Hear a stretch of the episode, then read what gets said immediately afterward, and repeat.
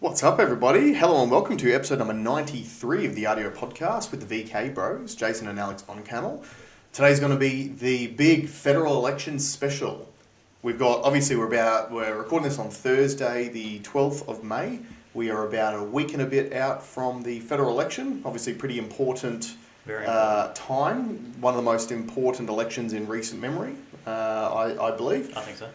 Uh, so we're going to get into a little bit of information today in regards to things like policies from the major parties, some of the minor parties, which are starting to, I guess, get a little bit of traction as Mhm. well.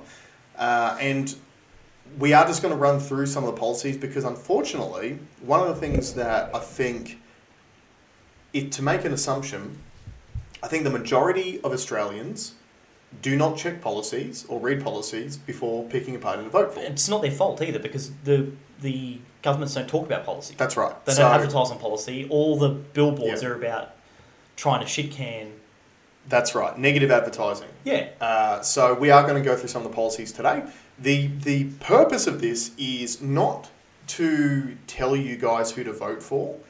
The purpose really is to bring some of the policies to light that you may not have even known about, which might even open your eyes to, hey, I haven't even thought about voting for that particular party. Maybe I'll do a bit more of my own research into them uh, and make it a bit more of an informed choice. Obviously, when we do talk about policies, we are going to be fairly biased in regards to which policies we think actually work for us. Mhm. Our situations are probably going to be different from yours, so certain policies might benefit you, certain policies might not. So, at the end of the day, all we want to do is try to uh, not educate, but uh, Just highlight. highlight, yeah, shine a light on some of these policies and uh, help you guys make a more informed decision. But be- before we get into that, there's a couple of little things that Alex just wants to clear up from uh, big things happening around the world. Uh, first thing is, which I didn't enlighten you about before, and it is a bit of a um, kick in the nuts for myself, but uh, going off our very sensitive topic last week, Mm-hmm. I was wrong in how I didn't think anything was happening in that schmishmortion space. Right. But there actually is. Okay, So we'll have to reignite that Tinder box another time. right. Um, Are you going to explain what you're wrong about? oh, just I thought it was purely an opinion piece, and, and that's why like I didn't. There was no point in going into it. But now there was a Senate hearing in in America, and there was a vote. So it has actually moved. It has actually something has has changed there. Mm-hmm. So let the games begin. okay. okay. Yeah. Uh, so my yeah, I, I got that wrong. I, Yeah. I, I called that one wrong. And just one thing I'll say on that too, because obviously last week was a pretty polarizing episode, and we did get a bit of feedback, and some of it was like the thing that I love about the feedback the most is that the feedback itself was super balanced. Yeah. So we know we're not going to get stuff right every single time. What we try to do here is discuss topics in the most open way we possibly can. We admit when we're wrong Yeah.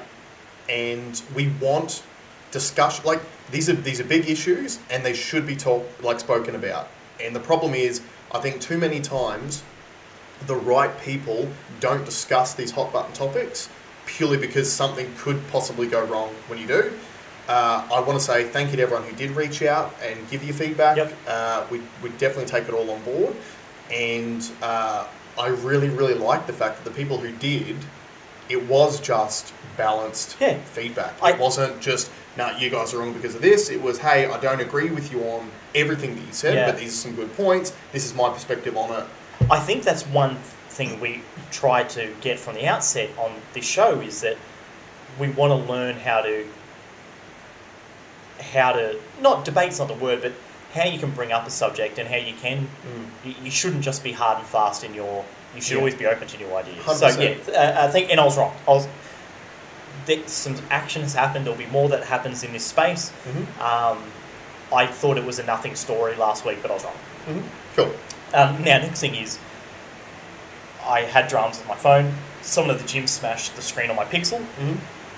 Took it to the shop to fix it. Five hundred and thirty dollars to get a new screen re- repair. Mm-hmm. Screen now my fingerprint scanner doesn't work. Mm-hmm. I did a bunch of research myself. The shop is saying that Google's not allowing them to access the configuration tool, Yeah. which is confirmed by my research as well. Mm-hmm.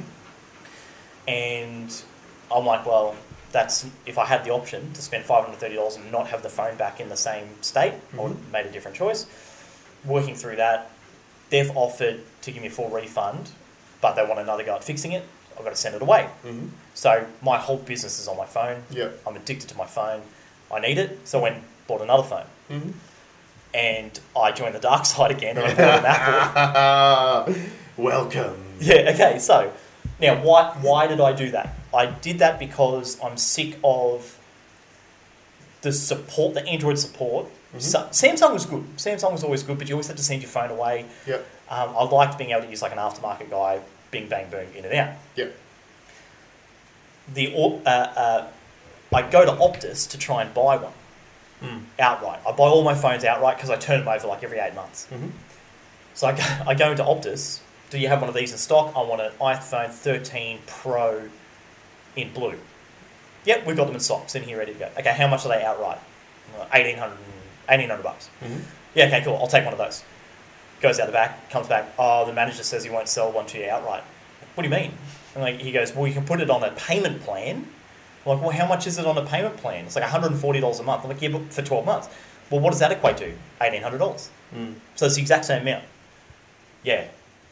Okay, and what's involved with that setup? Oh, I need to grab your driver's license. We need to sit down. And I'm like, dude, I just want to give you money and Yeah. walk away with it. Oh, let me review your plan and see if I can help you because I've got three plans with them. Mm-hmm. Oh yeah, you're on a legacy plan, so you'd actually have to choose a new one. Here are the new options. Shows the new options on the screen. It's exactly the same as what I've got now for five more money. more. and I said, okay, so you're going to make me jump through these hoops Yeah. just so I can pay you more Mm-hmm. um, and and completely uh, uh, upend my own strategy the way that I want to do it. I want to own that Yeah. thing myself, right? Yeah. So you're going to make me buy it from somewhere else? Yeah. Wow. I said, can you see how fucked that is? Mm. And he's like, yeah. and he goes, there's nothing I can do. And he goes, there's low Unbelievable. stock. So lucky that happened though, because I put the word out yeah.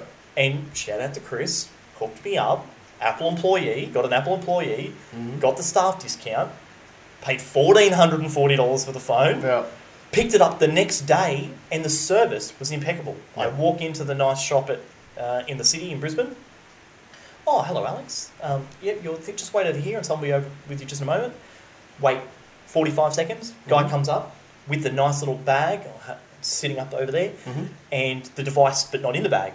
And he goes, "Oh, here's the device. It's just confirming. It's blah blah blah blah blah. Mm-hmm. Um, these are things that you need to know. Are you coming from it?" And ran me through it. Yeah. Did a presentation. Now I needed to ask how to get my stuff off Android to Apple. Mhm. Come this way, sir. Sit down. Like extremely premium. Well, he's a genius. He's a genius. Mm. Now, the swap over process was not as fluid as what I would have liked. I know Yeah. Apple to Apple's really, really good. Apple to Apple is the best. Google to Google's really, really good too. It's very easy. You just sign into your accounts and it's basically there. Yeah. Um, but it wasn't it wasn't difficult. And I have to say, like my review on the Apple Mm-hmm. battery life, insane. So I've only got the 13, not the 13 Max, because I wanted to go smaller Yeah. um, uh, this time for my tight pants. I went a uh, uh, I got to 20% battery life, so I'm, I'm on my phone at like 6 a.m. Mm-hmm. and I get off my phone at like 8.30, Yep. 9 p.m. Mm-hmm. and I'm a power user. I'm on the phone all day and I had 20% battery life when I went to bed. And f- my Google, uh, my Pixel 6 Pro, Mhm. top of the range that Google offered, late, their latest generation phone, at I would be at 20% battery life at 5 o'clock in the evening. Yeah. Yeah. So so awesome for that. Some little niggly stuff like this doesn't this doesn't trash all the um, scam texts Okay. like my Pixel does automatically. You don't even know you get them. Right. Um, but I, I'm overall, I've been I've been happy so far. But I'll keep you posted because I am very critical of the, of the uh, of tech. Yeah. So I'll keep you posted. Now the next story: cryptocurrencies Mm-hmm. shit the bed. Yep. Literally, like Amber Hearded their way into the red. Yep. Um, currently, and I'm using US dollars here. Uh, uh, currently, Bitcoin has broken the thirty thousand uh, resistance mark, which Yep. is not a good thing. Mhm. where it's gone to 29, uh, currently as we sit now, 29,867 US dollars. I think it was two weeks ago that you and I both said on the pod that we only see sideways movement in Bitcoin. Yeah, yeah, yeah. Was So, stablecoin. Probably another good example of how we don't always get it right. But it's a great segue into the reason why it failed. There was a protocol called Terra. Terra, uh, just another, uh, uh, just another blockchain, but it had its own stablecoin. Stablecoin is like USDT, USDC, which is a digitalized token that represents one US dollar. Right. So it should never move. It should always be one Yeah. right? Now, most of those protocols are pegged to the dollar by actual fiat money, Right. i.e., for every one USD Tether token, there is one US dollar sitting in a treasury somewhere at that company. Yeah. Now, it's argued whether they have it or not, Mm. but that's the idea. Yeah. US uh, UST, which is the uh, Tether, uh, sorry, the Terra Luna protocols stablecoin, hmm dropped to twenty five cents. What was it beforehand? A dollar. It's Oh, a dollar, always right, got to right, be a dollar yeah, US. It's got to be one US. It went down to twenty five cents. Yeah. Now, the difference between that one, that stablecoin, and most other stablecoins is that it's algorithmically pegged to the US dollar. Right. So it's not backed by a US dollar. No, It's it's, backed by a collection of other assets, digital and I think physical, and algorithm is supposed to do it. So the algorithm's broken, right. Which caused a massive, massive, massive sell-off. And we're talking, we're talking uh, Terra, Terra at its high. Um, its high was 116 US dollars. Yeah. Today, right now, is trading at a dollar fifteen. Wow. and that, that high was on at the start of the month. No, two months ago. Two months ago. Right. Okay. So is this Vladimir Putin's fault? No, no. This is just, this is flat out. This is this company's fault. Mm. You got to remember that a lot of people, because they've watched this big rise of Luna, the token. Mm. There's probably stacks of futures trades Yeah. uh, on them. Everyone thinks it's going to ride up, Yep. and that's just completely caped the markets. Right. Now, are we in a bear market scenario now? Some say we are. hmm Some say this is the same um, structure that the previous bull markets had, where Yep. um, So again, just for non-crypto people, bear market. people. Yeah, non-markets people. A bear market is a market where everyone is scared and prices will tend to drop Everyone's because selling. people are fear selling.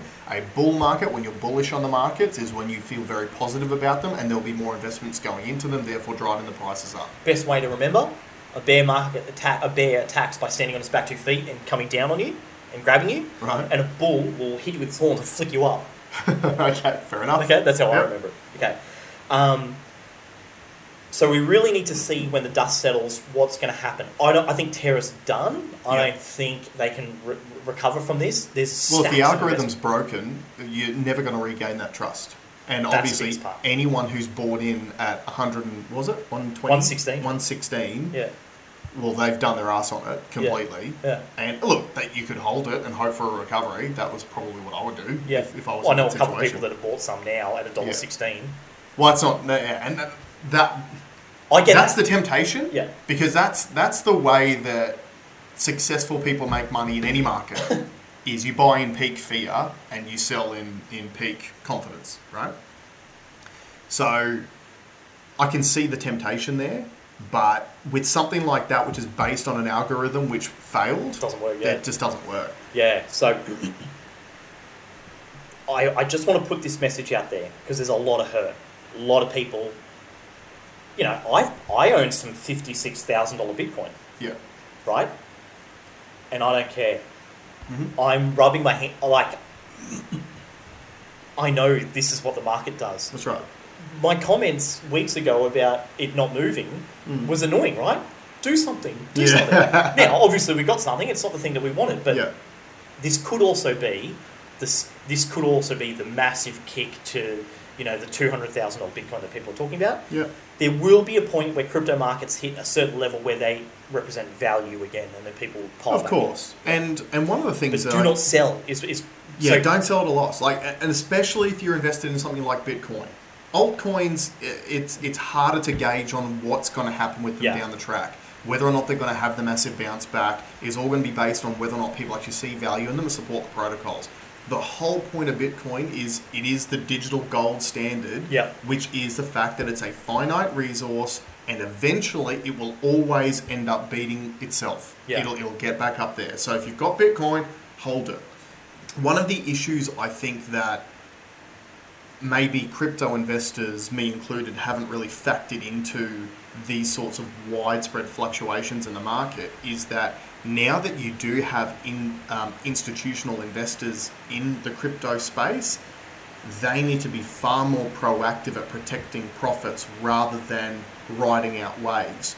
So, in other words, if they, let's say that you had a a superannuation company that bought in at, at Bitcoin at 50k and it went up to like sorry this is like Australian Sure. dollars so bought in at 50k and crypto uh, sorry Bitcoin went up to 56k and then they saw it starting to drop down again they may have sold out a lot of their stake at 54 Yeah.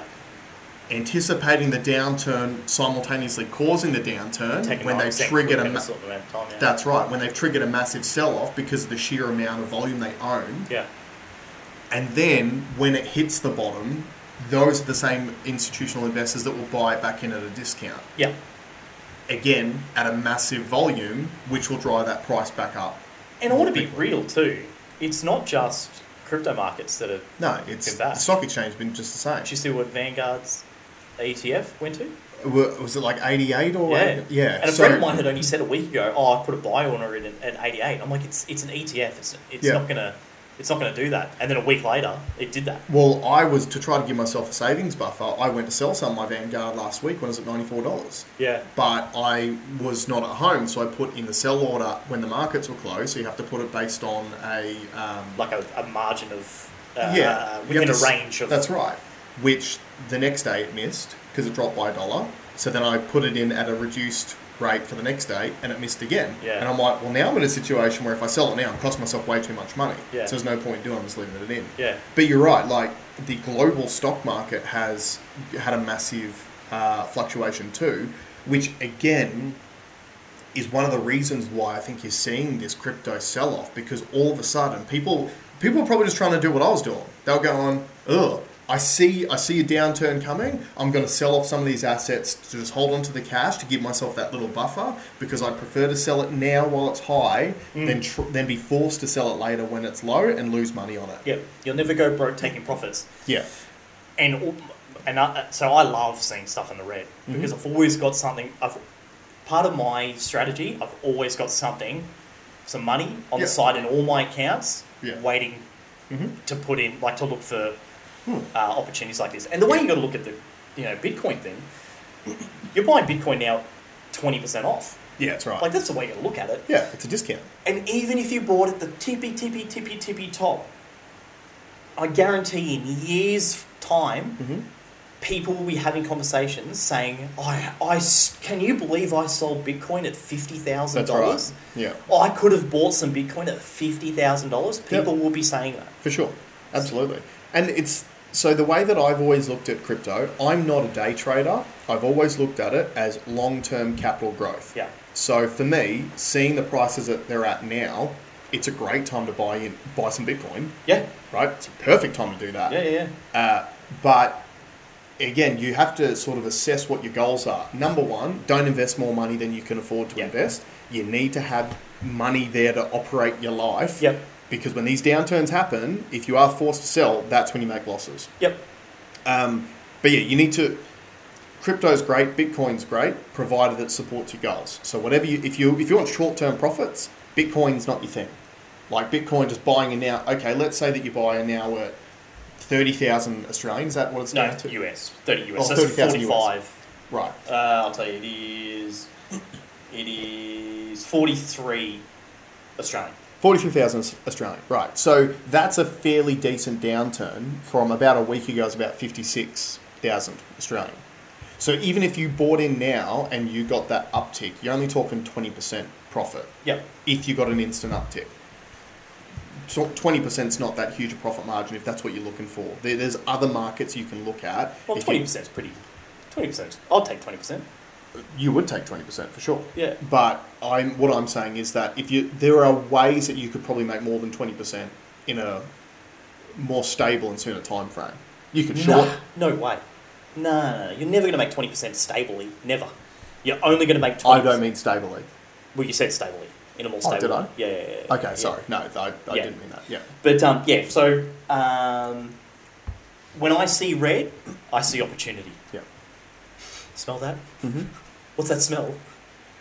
Opportunity. It's money, you jagged. No, what's the line from um, The Big Short? Oh, I can't. He says it wrong. I can't remember.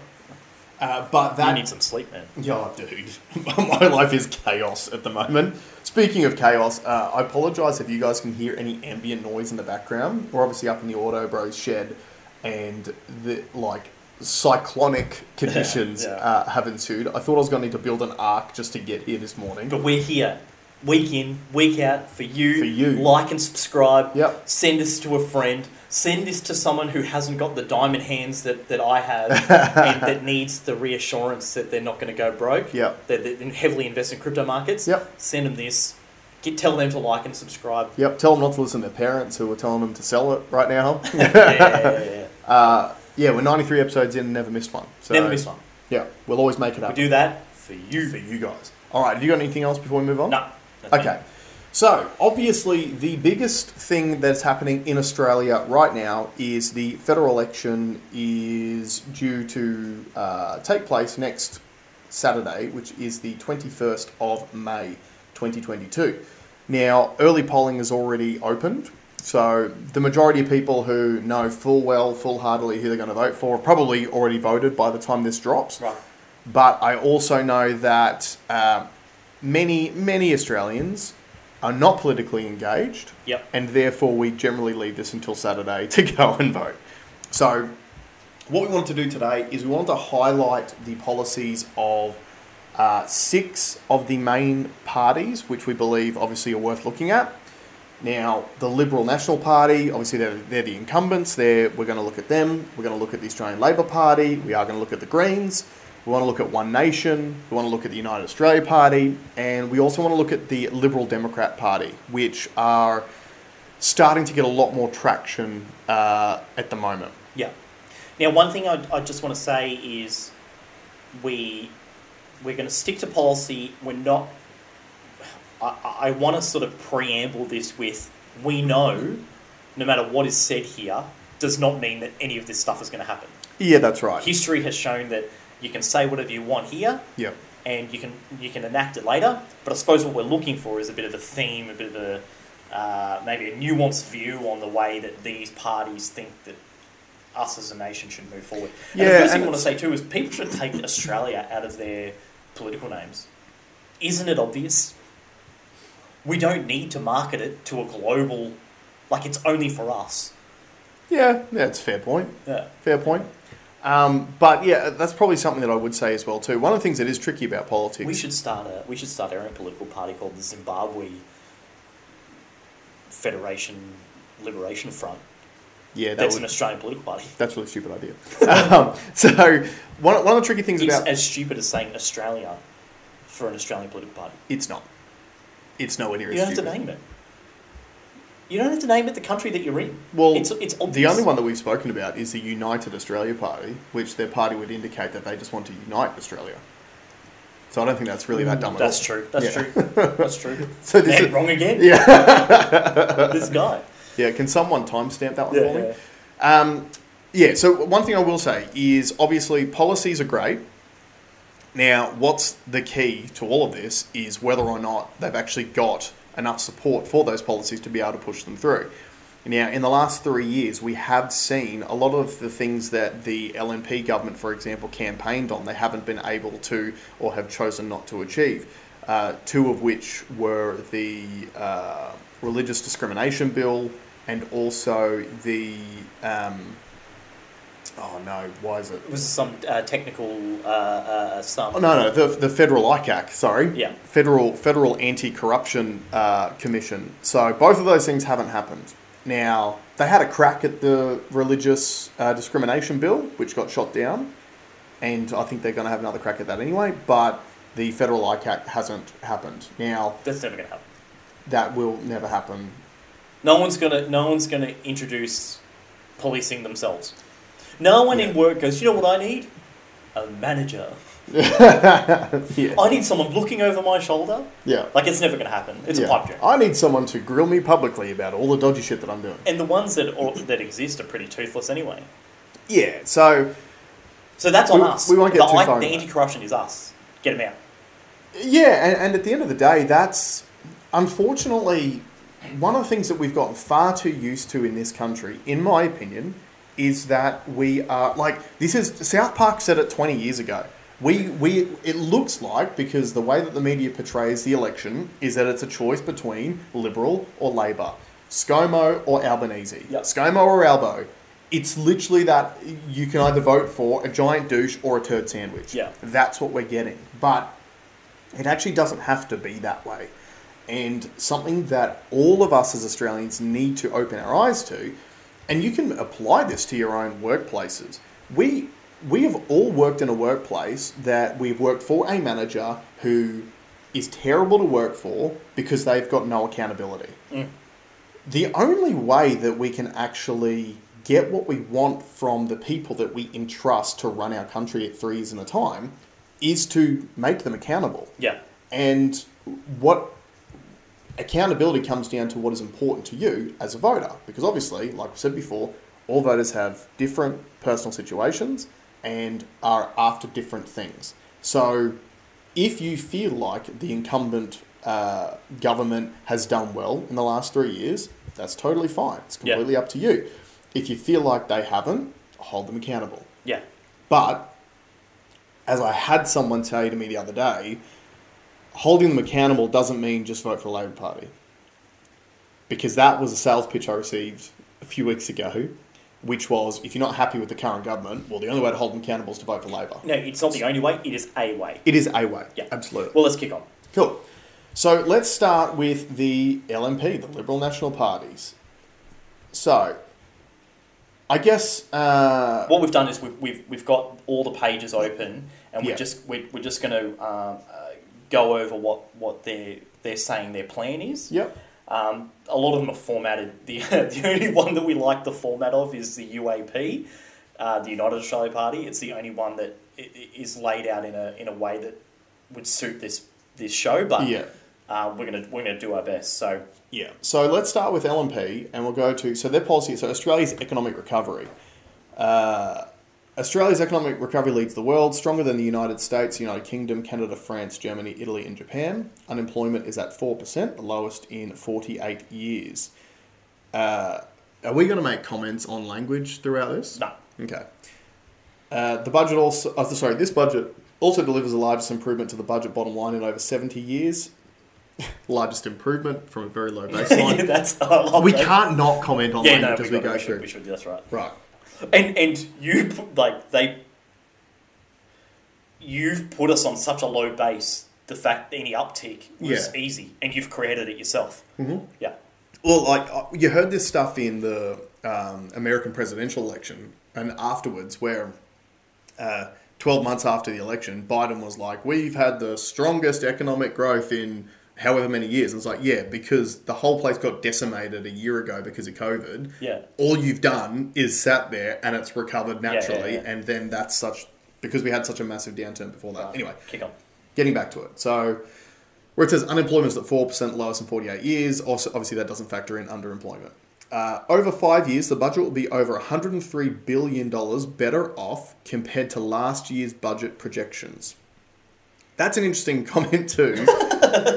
because, well, how many times have we mentioned on this podcast, especially in regards to the pandemic stuff? You can project whatever you want. So if you project the worst and you overachieve compared to your own projection, you look like you're doing great. Yeah, So all that says is that you've got shit projection as yeah, exactly. But anyway, our economic plan is working. JobKeeper saved 700,000 jobs. I was actually listening to uh, ScoMo on Straight Talk with Mark Bouris on the way up this morning. Um, was actually interesting to listen to. but he did say that number. Apparently, there's new figures out today saying it's 800,000 jobs. He's good at that though. Like He is. ScoMo is a, is a he's a showman. Yeah, He's the Hugh Jackman of Yeah, one, one of the things that did come through, and I think Mark Bouris actually helped facilitate anyway, whether it was pre planned or not, but he did highlight the fact that what ScoMo was before he became PM was the treasurer for three years, I Mm. think 2015 to 2018, 2019. So he obviously knows how an economy runs Yep. and therefore those skills translate pretty well when you're being grilled on like the economy and stuff and at least from being able to make policy decisions based on an economy having experience in the area is actually a pretty important thing Well, I, yeah, yeah. Kick on. I have some thoughts about that, but Yeah. it doesn't matter. uh, okay so taxes are lower for more than 11 million australians and 3.6 million small businesses and sole traders. Australia is one of nine countries to hold a aaa credit rating from the three leading credit agencies. I'll give credit to that. yeah. Yeah, yeah agree. That's Um, the that's the one big thing that yeah. There, there's probably we can get good tick here in Australia. Yeah, yeah. And there has probably been more pressure on the economy this time around than during the GFC. but in saying that, K-Rudd was able to maintain our AAA rating during GFC. for sure, yeah, So- which is extremely impressive as well. Yeah. Okay. So Hmm. cool. That is one thing I want to throw out there. Like, we, I think we've said this before, but just to bring it back. I, for one, um, one of those people who I was not politically motivated uh, up until probably the start of the pandemic. And even then, when I became more politically motivated, at the beginning it was more from a state level rather than a federal Yep. level. Um, but I was one of the people who fell for the Murdoch media sales pitch of Liberals are better economic managers than Yeah. Labor forever. And being that the businesses that I worked in prior to now were all essentially businesses supported by Liberal policies, uh, I never shirked away from that. So Yeah. I've always voted Liberal. Yeah. This year will be different Yeah. Yeah. Yeah. um, which just goes to show you that all you you are allowed to change your mind, like on Well, it's not changing your mind. It's actually it's actually uh, applying your mind to look at it rationally. and engaging in democracy. Yeah, yeah. Uh, okay, so the next one is long-term plan for jobs. Um, backing small business. Government's back small business with the lowest tax rate in 50 years, reduced from 30% to 25%. Mhm. Um, uh, introduced the instant uh, asset write-off. Uh, to further encourage small business, $120 deductions will be provided for every $100 spent on training staff or digital technologies Mm-hmm. um, 220,000 trade apprenticeships. To encourage apprentices, you get five grand, um, or, or to $15,000 wage subsidies. Um, Victoria, the first place in the Southern Hemisphere to manufacture mRNA vaccines. Yeah, yeah, awesome. Uh, this technology that obviously doesn't work. Um, oh no, it works. It's a good moneymaker. New funding will uh, drive collaboration between universities, CSIRO, and industry to rapidly commercialise new technologies and clean energy, which is interesting because they cut a lot of CSIRO funding prior to this. Mm. Um, patent box for Well, agriculture. you you stopped at clean energy, but it says clean energy, medical supplies, defence, and other priority Yeah, areas. well, this government didn't care about our own medical supplies that we made here in house. Yeah, and, and that is a point that again I think we made that last week or the week before. But uh, whatever side of the the COVID debate you fall on, the reality is Australia had access to home-grown, developed, and produced technologies Mm. from vaccines to RATs to masks that we didn't purchase from Australian companies. We send our taxpayer money to overseas companies instead. Yep. So yeah, Uh, nation building projects like Melbourne to Brisbane Inland Rail and Western Sydney International Airport and Snowy 2.0 are well underway. Budget includes new commitments to road and rail projects and will build our future. Unprecedented regional investment will fast track development across blah, blah, blah, blah, blah, blah, blah. Now, the one thing I do want to say from a small business point of view, yep, the stuff that they offered, and I've said it here on the on the show before, the stuff that they offered small business, I got zero of. Every single one was a was a absolute showpiece yeah, hey, go and get this. Here's here's some help. We'll go 50 50 percent, um, uh, and we'll help you invest. yeah. I I can access none of it. I was sitting in a group of five other small business owners, and we're all in the same boat. None of us got a cent. Yeah, so that is something important too, which you should you should look at and speak to your network. Is saying policies is one thing, but how did it actually play out in practice? Yeah, it didn't. Yeah. So Okay, on. You do cost of living relief. Cool, relief. so the next thing this is- the one that I'm going to find really interesting because this is, I think, is the hardest one. This- to get to to figure out cost of living relief. yeah. Yeah, yeah. Okay, interesting.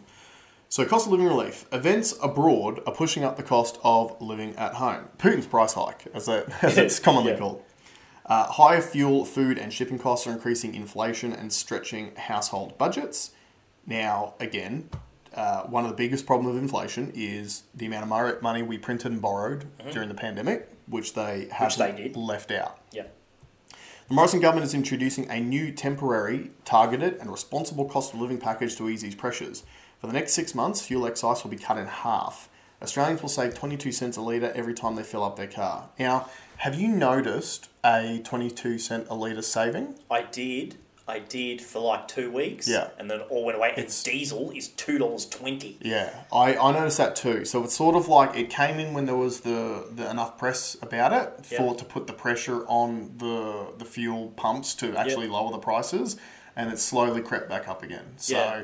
they've just obviously built in a little bit more margin. And diesel, where all your trucking, all your transport, all your boating's all done, that's skyrocketed. Yeah, yeah.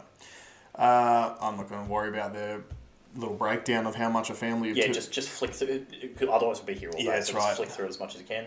Uh, blah blah blah. Temporary reduction in fuel excise will not come at a cost to road funding, which will see more than 12 billion spent in the coming year. A new one-off $420 cost of living tax offset will be provided for more than 10 million low and middle income earners. This means people receiving the low and middle income tax offset will get up to $1,500 and couples up to $3,000 from the 1st of July this year. This measure comes on top of the $40 billion in tax relief already provided by our government since the start of the pandemic. A new one off $250 cost of living payment will be delivered to 6 million Australians, including pensioners, carers, veterans, job seekers, eligible self funded retirees, and concession card holders. Together with existing indexation arrangements, this will see a single pensioner receive more than $500 in additional support just when they need it most. To provide further cost of living relief, 2.4 million Australians will get greater access to cheaper medicines. Australians will need fewer scripts before they are eligible for free or further discounted medicines. So that does not fix the cost of living. Giving people money does not fix the cost of living. It actually makes it worse. So Yeah, and, and so this is, like you said, this is probably the trickiest thing and the, one of the most relevant things for me leading into the election is we we are in a really like as as as good as we have managed our economy throughout this pandemic, we are in a position now where the reality is our debt has gone through the roof mm-hmm. as a nation, and the interest bill on that debt goes through the roof with it. The only way to be able to pay that debt off is through higher taxation or whatever it is. Raise taxes is You- yeah, way. you need to, you need to bring in more revenue. Now, one way that you can bring in more revenue is by stimulating the economy to have that money flowing through. trickle down, yeah. Uh, yeah, trickle down. So then you get that money back in the form of income tax or GST or, or whatever it is. But as you said, it, it's every single time governments hand out money for whatever the reason, it generally doesn't make cost of living cheaper. It just means that that money gets added on top of whatever the current cost is. yeah, correct. Yeah. So Okay, so I, I'm going to try and blow through this a lot quicker, otherwise we'll be here all day. Yeah, fair so enough. the next section says supporting small business, which says the same stuff that we said in the first bit. So they've literally just doubled up. yeah, Uh, investment in skills, again, they've doubled up. That's Yep. what they, they said before. Um, stronger defence and security. I'm going to stay away from the uh, the defence and security thing because I, I, I would rather, genuinely, I'd rather us have a better relationship with our partners as opposed to. I, I love Yeah. it how with China we pose up like that we want to fight you, but they're our biggest trading partner yeah, and we're only pandering to because America doesn't like it. America doesn't have as close a relationship with China as we do. yeah, yeah. yeah So, that's right. Okay, so that's done. Turning regions into economic powerhouses. So this one I think is surprising. Liberal uh, LNP. LNP is committed over 100 billion to strengthen regional economies. Since 2013. So that's not a new policy. That's what they've done. Yeah, Um, develop Northern Territory, building positions to gateway to Asia and the North. Strengthen Northern Central Queensland to grow f- the food bowl. Invest in Pilbara in WA to establish. So this is all just mining. We're, we're giving miners heaps of money. That's that's and what I get out of and that. farmers. and and farmers. Um, although I, how come I don't hear about miners bleating for more money, but I hear lots of farmers. Um, regional package also includes major investments in water projects, uh, new $7.4 billion invest in more dams and water projects, um, 2 billion in regional accelerator program for, to invest in um, skills, education, infrastructure, blah, blah, blah. That's easy stuff. Mm-hmm. Telecommunications package, that's easy stuff. Uh, okay, building infrastructure, $120 pipeline um, has already completed over 35,000. Okay, so they've already done that. Mm-hmm. Uh, building rail, Brisbane to Sunshine Coast faster rail. Okay. Yeah. Um, Sydney, Newcastle, some so some rail stuff here. 500 million is being provided to local councils for priority projects. An additional 80, 880 million will be connected regional Australia with ports, airports, and transport hubs. Right, okay. Mm-hmm. Uh, better health and essential services. Government will be delivered uh, increased federal funding to hospitals to 13.3 billion to 25.2 billion. Mm-hmm. Not sure if we're actually really seeing that. No, well, what's interesting, and look, obviously that's federal funding, so I'm pretty sure that the um, federal and states have like a 50 50 funding share at the moment. Right. Um, I'm not 100% on that, I could be wrong, but what is interesting is so that was saying that they've increased federal funding for hospitals from 13.3 billion in the 2012-13 uh, financial year to 25.2 billion in the 2021-22 financial year. Uh, like you said, I don't know if we are actually seeing the result of that because it's not. It That's seems, just inflation, man. but it also That's the same money. yeah, and it also seems to be every day you're still hearing stories about ambulance ramping times Yep. um, going through the roof. I've got a friend of mine who's an AMBO who I've been speaking to a lot throughout the pandemic, and she basically said, like, remember we've spoken about before how they were like, oh, it's all because of COVID. No, this was a problem long before COVID. Yeah, way before COVID. Um, and I- think the fix is not throwing money at it. It's it's um, creating better systems for like. Of course, So it's they can- streamlining processes, so you don't have yeah. to spend so much to get things done. and don't f- fire a large portion of your um, workforce. yeah. Okay, so the next section. Uh, Oh, that's interesting. The budget includes new funding for more vaccines, testing, and treatment and PPE to boost our national medical stockpile ahead of winter. Yeah, okay. We knew that was coming. Yeah, more headspace services, community based treatment centres, and digital mental health support. It is interesting that there's a lot of uh, s- a lot of um, acknowledgement of mental health issues Yeah. now. Which, yeah, like we didn't know that was going to come. Yeah, uh, a substantial women's health package including stillbirth miscarriage support, new endometriosis clinics, and greater access to breast and cervical cancer screenings, Yep. which again is something that we know fell off during the pandemic because those services weren't taken up by people. But I always know that it's been pushed because I know there's a lot of advertising. Um, you know, uh, put in the comments below or Yeah. reach out to us if that's not the case. Like if, but from a completely anecdotal point of view, I see that stuff being pushed a lot. Yeah, from my personal experience, because I had two children during the pandemic, as much as they advertised these services from whether it was from a federal level or whatever, uh, the reality on the ground was that these services weren't available. Okay. So, for example, um, with our first child, which was born in 2020, uh, we did have some issues with breastfeeding, for example, and trying to get access to. Um, there's like I can't remember what they're called, but they're like specific clinics which specialize in that. They were closed. They Yeah, weren't seeing people because of the virus. All right, so we, we've got to fly through this. Yeah. It's taking too long. Uh, okay, supporting home ownership. Now, this is this is a big one for me. Over the last 160,000 Australians purchased their first home. Mm-hmm. Uh, home builder, first home super saver scheme. So all this stuff has just pumped the price of everything. Yeah. Home so this is the stuff, like like you were saying.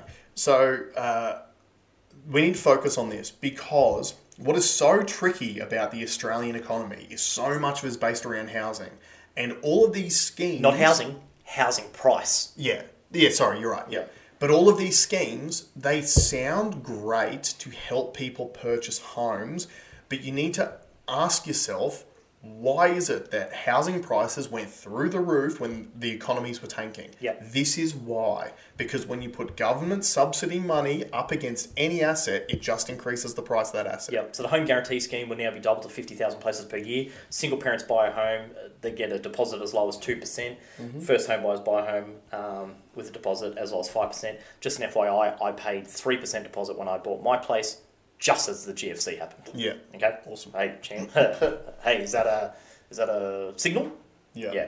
Protecting our environment. Now this will be interesting, and I'm interesting how how low down it is on their on their uh, Yeah. thing here. Um, pathway to net zero. Everyone's talking about that. Yep. Um, highest uptake of rooftop solar in the world, uh, which is not from the libs. That is a Labor incentive. Right. Okay.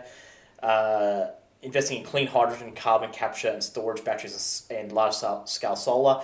I know that there's large scale solar because I've got some mates at work on those on those things. Right. Um, haven't seen any clean hydrogen. Uh, although to, I think some brands, maybe Toyota's will get it. Uh, re- continue to reduce waste through recycling modernisation fund. Um, protect okay, expanding indigenous rangers program to more than thousand new rangers, investing an additional one billion in world leading marine science to protect the ba- Great Barrier Reef, enhancing our scientific capability in the Antarctic, uh, funding research and environmental management, providing 170 million to restore the habitat. So just okay, so if you just do a quick swipe, swipe all the way to the top and then swipe all the way back down to the bottom again, Yeah. it's the smallest. So they, that protecting our environment for the LNP is the only one that fits on my page. Right. Yeah, I get you. Okay, and it's the second last, and the last one, the last one. You scroll down, Yeah, I'm there. and and is this not this, does this not summarise this government? Women's safety and economic security. Yeah, it's so it's literally last on the priorities list. last on the priorities list. So the, the political party that made Tony Abbott the Minister for Women, funnily enough, has women's safety and economic security as last on their uh, Female workforce participation is at a record high, and female unemployment is its lowest rate since 1974. right. Yeah, okay. Uh, But there but is there more is to do. there is more to do. Okay, so glad to see that you've um, really prioritised it. um, paid parental leave, uh, twenty weeks of leave, um, nothing too crazy. One hundred eighty thousand new parents who access paid parental service. Okay, so you- you're just doubling down on Yeah. the paid parental leave. Budget uh, includes a sustainable new women's health program, including stillbirth and miscarriage support, establishment of an endometriosis. Okay, same endometriosis thing. Yeah, so that's just medical assistance That that should be available anyway. Uh, committed 1.1 billion for prevention of early intervention response for recovery programs. Budget includes 1.3 billion to help end violence. Vague term, Yeah, yep. very vague. Uh, frontline services, emergency accommodation, and support to access legal health service for women. Okay. Uh, overall, Pretty pretty lackluster. pretty stuff. lackluster. Like, uh, so that page. Think about how many times that thing was like. It was just copied and pasted from its Yeah, yeah. previous. So they haven't got a lot there. But so, let's move on. So just one thing on that policy, uh, because obviously now I'm, I'm in a family where I've had a wife who has left the workforce to have two children during this period of time, and obviously, you know, so this is pretty relevant to my family. yep. Um, literally, it sounds like the only thing that they're doing is they have just been able to make, and I don't know if this was the case beforehand, but so where it says more families be able to access 20 weeks of leave, I believe that is the 18 weeks of the um, paid parental leave plus the two weeks of the dad and partner pay, Mm. which is what I could be eligible for, and decide how they'll share it between carers. So all that literally sounds like is to help women get back into the workforce. We're just making it so that the father can become the primary carer and take the 18 weeks so mum can go back to work. Which, in a practical sense, if you're breastfeeding, doesn't actually work Mm. at all. Well, you could be chest feeding. Yeah, yeah. Well, it is 2022. Mm. Um, Okay, let's move to labour. yeah, that that look. Put it this way: there ain't a whole lot in there for women. Nah. So- Sorry, Dal. Yeah. So that that let's wrap that up. That's LNP for you in a nutshell. All right, Australian Labor Party. Let's roll through. Um, They've got heaps here. We might have to. Um, let's just go through and pick out some, I guess, important things. because a lot of it's going to be the same sort of stuff. You know, uh, make it easier to see your doctor. I know they've been talking a lot about that. Um, uh, make it easier for to. So they're going to bulk up nurses, which is which is good. Yeah. Um, Which Labor governments find Change the rules to allow regional and outer metro communities to recruit more doctors of their choosing, both locals and overseas trained GPs. Yeah, I- I'm sensing a lot of this. A, a lot of a lot of our issues here will be solved by getting overseas, like migrant workers, Yeah. Yeah. uh, which I'm not adverse to, but just don't whinge about it. Yeah. Yeah. Yeah. Exactly. Uh, expand the newborn screening program, increasing the number of screened conditions from around 25 to 80, improve pandemic preparedness and response by establishing an Australian Centre for Disease, Disease Control.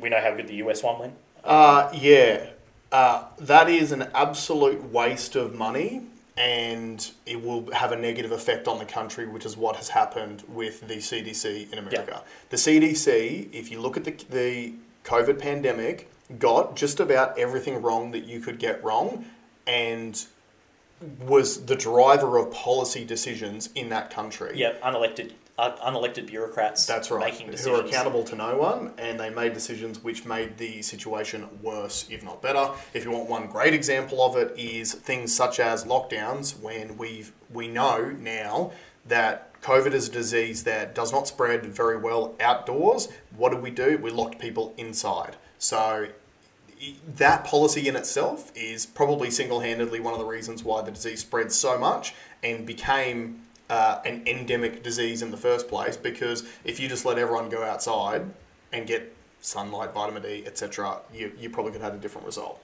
Uh, cutting the cost of medicine. So millions of Australians will save twelve dollars fifty on medical scripts under an Albanese government. Labor's committed to the cost of medications by reducing the pharmaceutical benefit scheme. Co-payment from current maximum of forty two dollars fifty per script to a maximum of thirty dollars per script. Okay. Right. Um, that's in that one. Do you want? Have you got a? One one thing I will say is, and this is a this is a biased thing from the way that I've always understood Labor parties in the past, but it does seem to become becoming through in a lot of their policies. One of the one of the things that has always been spoken about in Australian politics is that Labor spends heaps of money and Liberals then have to cut costs to to get the uh, the budget back into balance. And unfortunately, with a lot of these the Labor policies that have been announced, it does appear to just be around spending additional money to give a. It will all these things end up doing is giving short term relief, but then long term pain when the um, like like for for example, one of the policies that they announced was uh, he's Albanese supports a five percent wage increase to keep in, to minimum wage to keep in line with inflation. Now, if you do that, there are like it sounds like the right thing, and that's the Yeah. problem with a lot of these.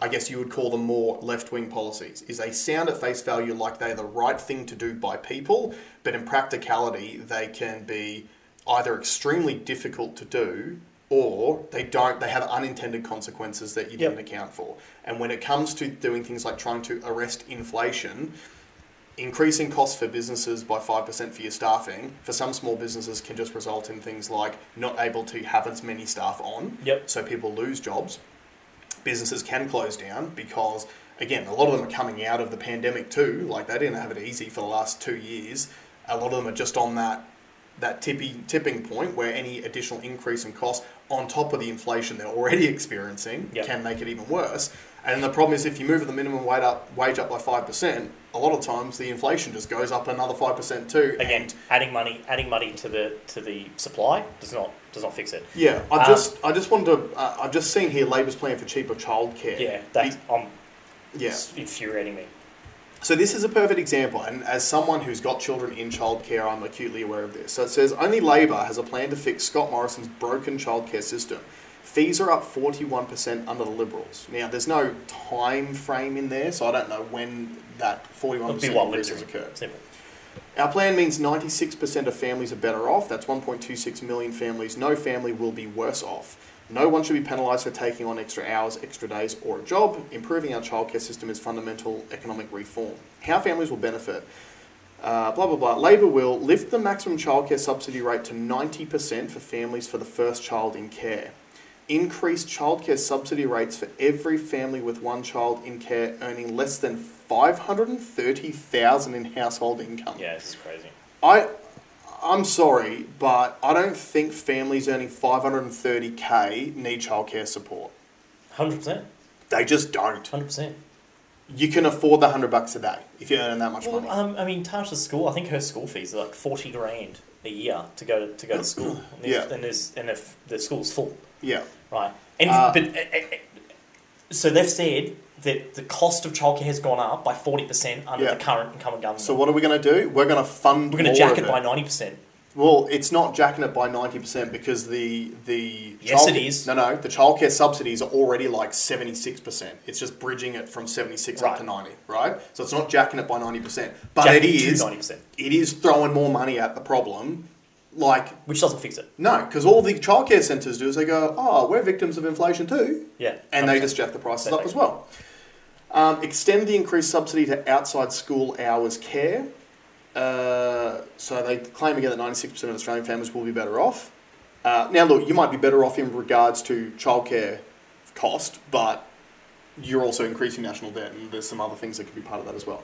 But I, I just feel like that's that's probably a very good example of where, unfortunately, some of Labor's policies do tend to be about handing out money without taking into consideration the unintended. But some of them have been very effects. good. Medicare has been very good. Oh, of course. Okay, yeah. so we've got we've got great health outcomes, and that's a that's a Labor initiative. So I get I get it if you so where they think that will work is if the yield, like if the total productivity of Australians goes up by more than that percentage, Yeah. then you get a good yield out of it, Yeah. and society's a better place. For sure. But what I th- unfortunately what I think will happen, as, and there's no evidence to, to, to counteract that, is that uh, childcare centres just absorb the extra profit and the Yeah. price go up. Well, it's just like what we talked about with the fuel, back where you started. the fuel subsidy. We've got to keep going. We've got to yeah, keep yeah. going. But just just to they've got it. They've even got a breakdown down the bottom here of their high childcare subsidy, and it shows you by total family income how much uh,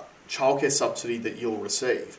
So what I find interesting is with the Liberals, they cap out their the highest family income you can have to still get any subsidy at all is three hundred and fifty grand for per household. In which case, they're still subsidising twenty percent of your childcare costs. At the same figure, Labor's proposing to subsidise thirty-seven percent, and then at four hundred grand, they're still going to do twenty-seven percent. At four hundred and fifty grand, they're still doing seventeen percent. At five hundred grand, they're still doing seven percent. I do not believe in this day and age that a family that's earning over three hundred and fifty thousand dollars needs a childcare subsidy. Nope.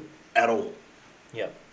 Okay. Next thing, I'm looking at um, a future, a future made in Australia. So there's a Buy Australian plan. I said that we're missing out on billions of dollars of government contracts right here in Australia that, that go to international competitors. Yeah, 100%. agreed. Hundred percent agree. Um, government spending and contracts is a significant economic driver in Australia, totaling nearly 190 billion over the last three financial years. We'll maximise the use of Australian-made goods, products, and materials in Commonwealth contracts, as well as our plans to invest in a future made in Australia. We've watched that happen when, when state governments, and I think it was the Queensland state government that got rid of. Uh, she started buying. I think it was Anna Bligh. Mm. No longer drove Australian cars. Yeah, Okay. yeah.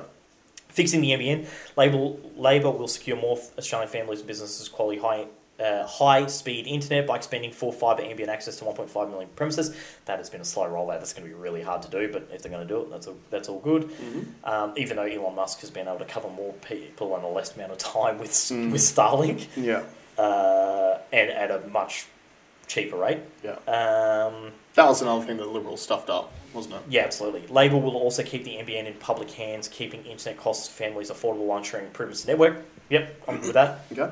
Uh, more trains, trams, and ferries built here. Yep, so we should build that infrastructure here. One hundred percent. Yep. Yep. Local defence jobs will come first. To keep Australia safe and regional peaceful, we need to invest in defence. Local government needs to prioritise local jobs and contracts um, with our defence industry. Yep, so keep that in here. That's Mhm. cool. More apprentices, more trainees. Under Morrison's government, there have been 70,000 fewer people doing an apprenticeship or traineeship as, as there was a decade ago. Labor will train thousands of workers. Yeah, okay. I'm happy with that. Next. Mm-hmm. Um, powering Australia. Okay, this is this is. I think power is uh, like um, a very interesting hot point at the moment. Absolutely. Uh, our plan is to create 604,000 jobs, with five out of 60 jobs created in regions. It will spur 76 billion of investment. Uh, we'll cut power bills for families and businesses by $275 a year. For homes by twenty twenty five. Yeah, uh, prioritise growth and investment of, uh, for regions that have served Australia's engine room for so long. Okay, I'm yet to see how they're going to do that. Yeah. Uh,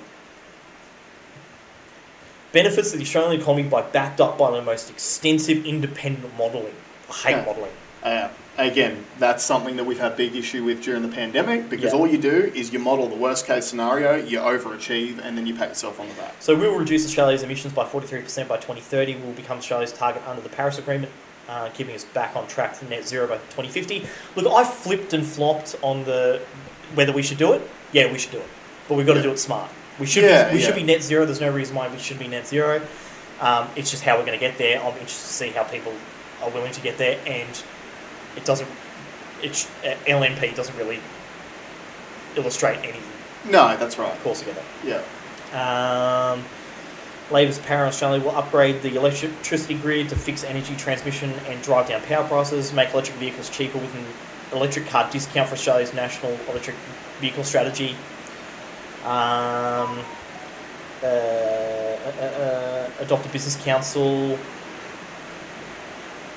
uh, to reduce prices over time. Okay.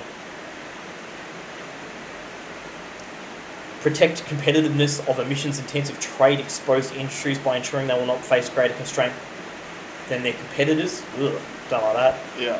Uh, allocate three billion from Labor's National Reconstruction Fund to invest in green metals, steel, al- alumina, alumina, never heard of that, and aluminium.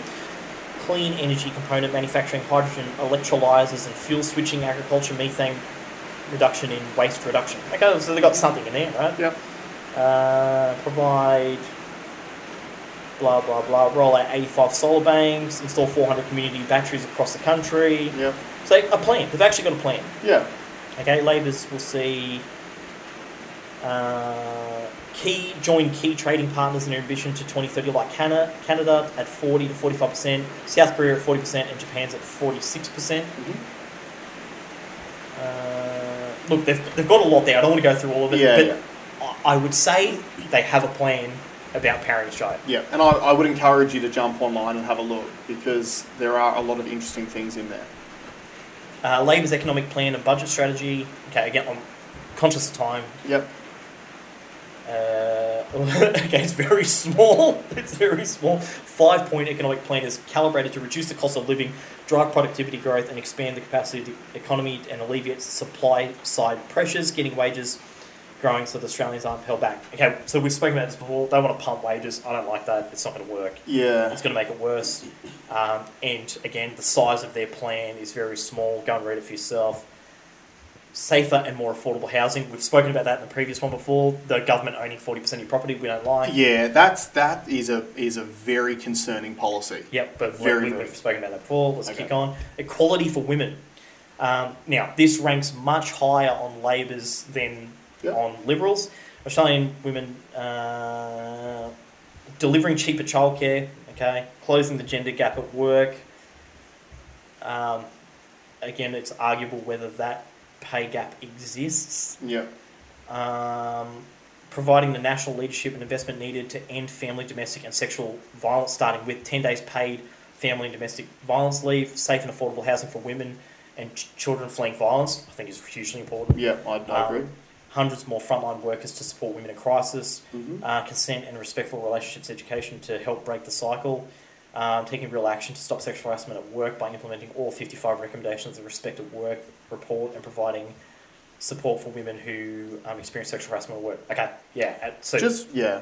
they I- win that. They win that. I will just say on that note too, um, and I'm, I'm sure it's just because this is listed under a uh, women's equality section, but a, a lot of that sexual harassment at work can go both ways. So if the policy is uh, geared at being fair, if you're being sexually harassed at work, you'll be protected. That's a good thing. Yeah, there's way more women being assaulted.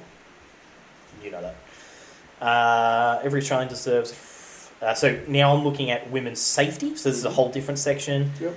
Um, one in four women have um, had a history of family violence. Okay, so it's kind of doubling up. They're going to have a family, domestic, and sexual violence commissioner to act as a strong voice for victim survivors. 500 new community sector workers. Yeah, which I said before. So there's, a lot of this is a double up. Yeah. Um, yeah, this is just allocating how much, oh, sorry, showing how much money they're going to give towards it. Yeah. Uh, but look, they're doing more for women there. That's Yeah. Oh, 100%. Okay. Um fighting corruption, I don't believe. any- Yeah. Uh, any policy said. on corruption, I just don't. Agree with what protecting our u- unique environment. I'm guessing I'm going to click on it. You click on another one. I'm guessing this is going to say a lot of the stuff that they've said before. Yeah, it was a very small thing here. Environmental approval times are blown out with 95% of key decision makers outside statutory timeframes. 510% increase in delays since Labor was in power, which I'd probably, yeah, I'd cop that. Mhm. Um, okay. I mean, we've already established they're going to do more for the environment than what uh, Liberals will. Mhm. Labor's plan to improve the public service. This will be interesting. Um, play a role in serving our community, helping shape our future nation. Okay, what are you actually going to do?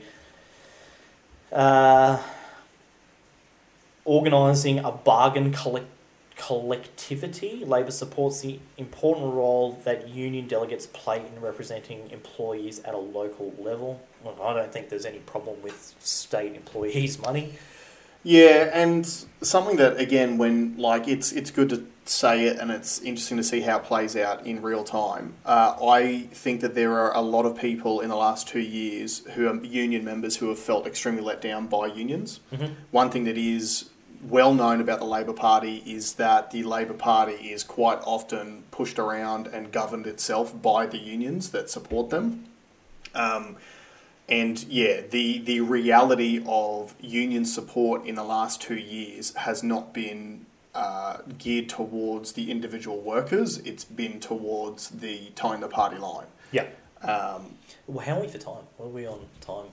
I think it's fine if this one goes on. We're already over an hour, but obviously this is this is pretty important. Uh, yeah. So just conscious that we want to um, kick on. So now we'll move to the. Oh, what's your overall feeling of Labor versus Liberal so far? Look, my, my overall feeling is that um, I think this sort of falls in line with the things that they typically prioritise as parties. I think the Liberal Party typically prioritises the economy. I think that the Labor Party um, typically prioritises people, and you're seeing policies that are in line with what where their priorities Yep. are.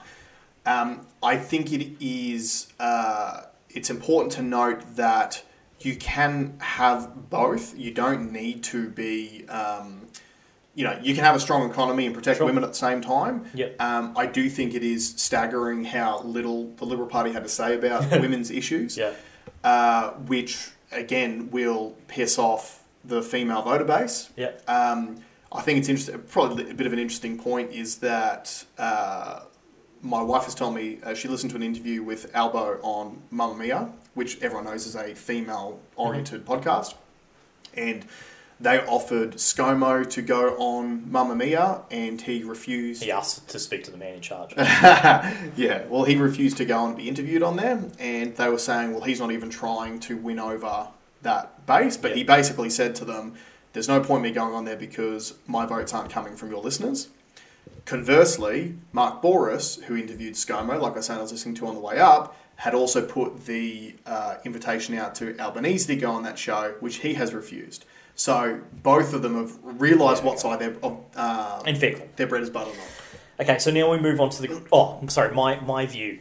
I feel like Labor has more of a plan on more things Yep. than what the Libs do.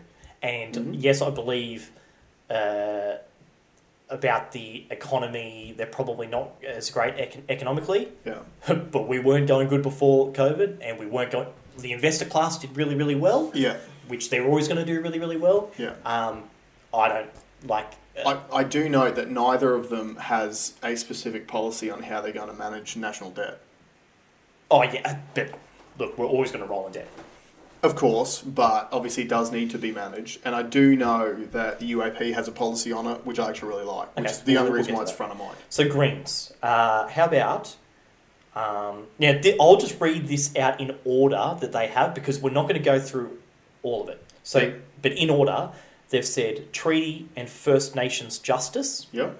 tackling the climate crisis, a bold build for a strong, clean economy, protecting environment and animals, politics for people, better rights, more pay and secure jobs, Mm-hmm.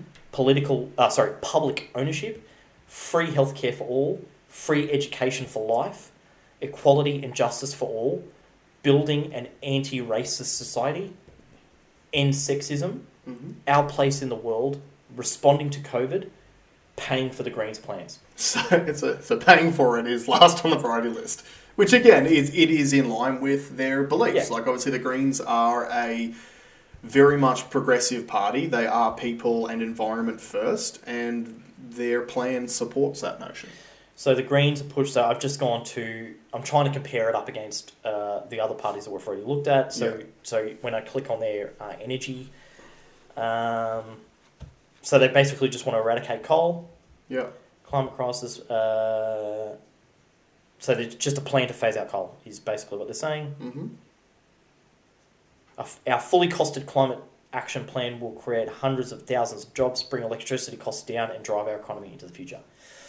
Okay. We'll be making big uh, corporations and billionaires pay their fair share in tax to clean up the mess they're making, fund the transition to 100% renewables, and kick off a full scale renewable export industry. Mm. How do you um, export renewable energy? Yeah. Uh, one thing I have, no, like, that's a real question. Do you. Do you. you put solar in batteries and send batteries overseas on diesel powered ships. Look, uh, one. I mean, one of the things that does stand out to me, and like, so I'm I'm on a bold build for a strong clean economy. Yep. So the Greens plan includes using low cost green energy to rebuild our manufacturing industry. We don't have low cost green energy, so. I, you can try to build towards that at some point, but the reality is, at the moment, green energy itself is not low cost.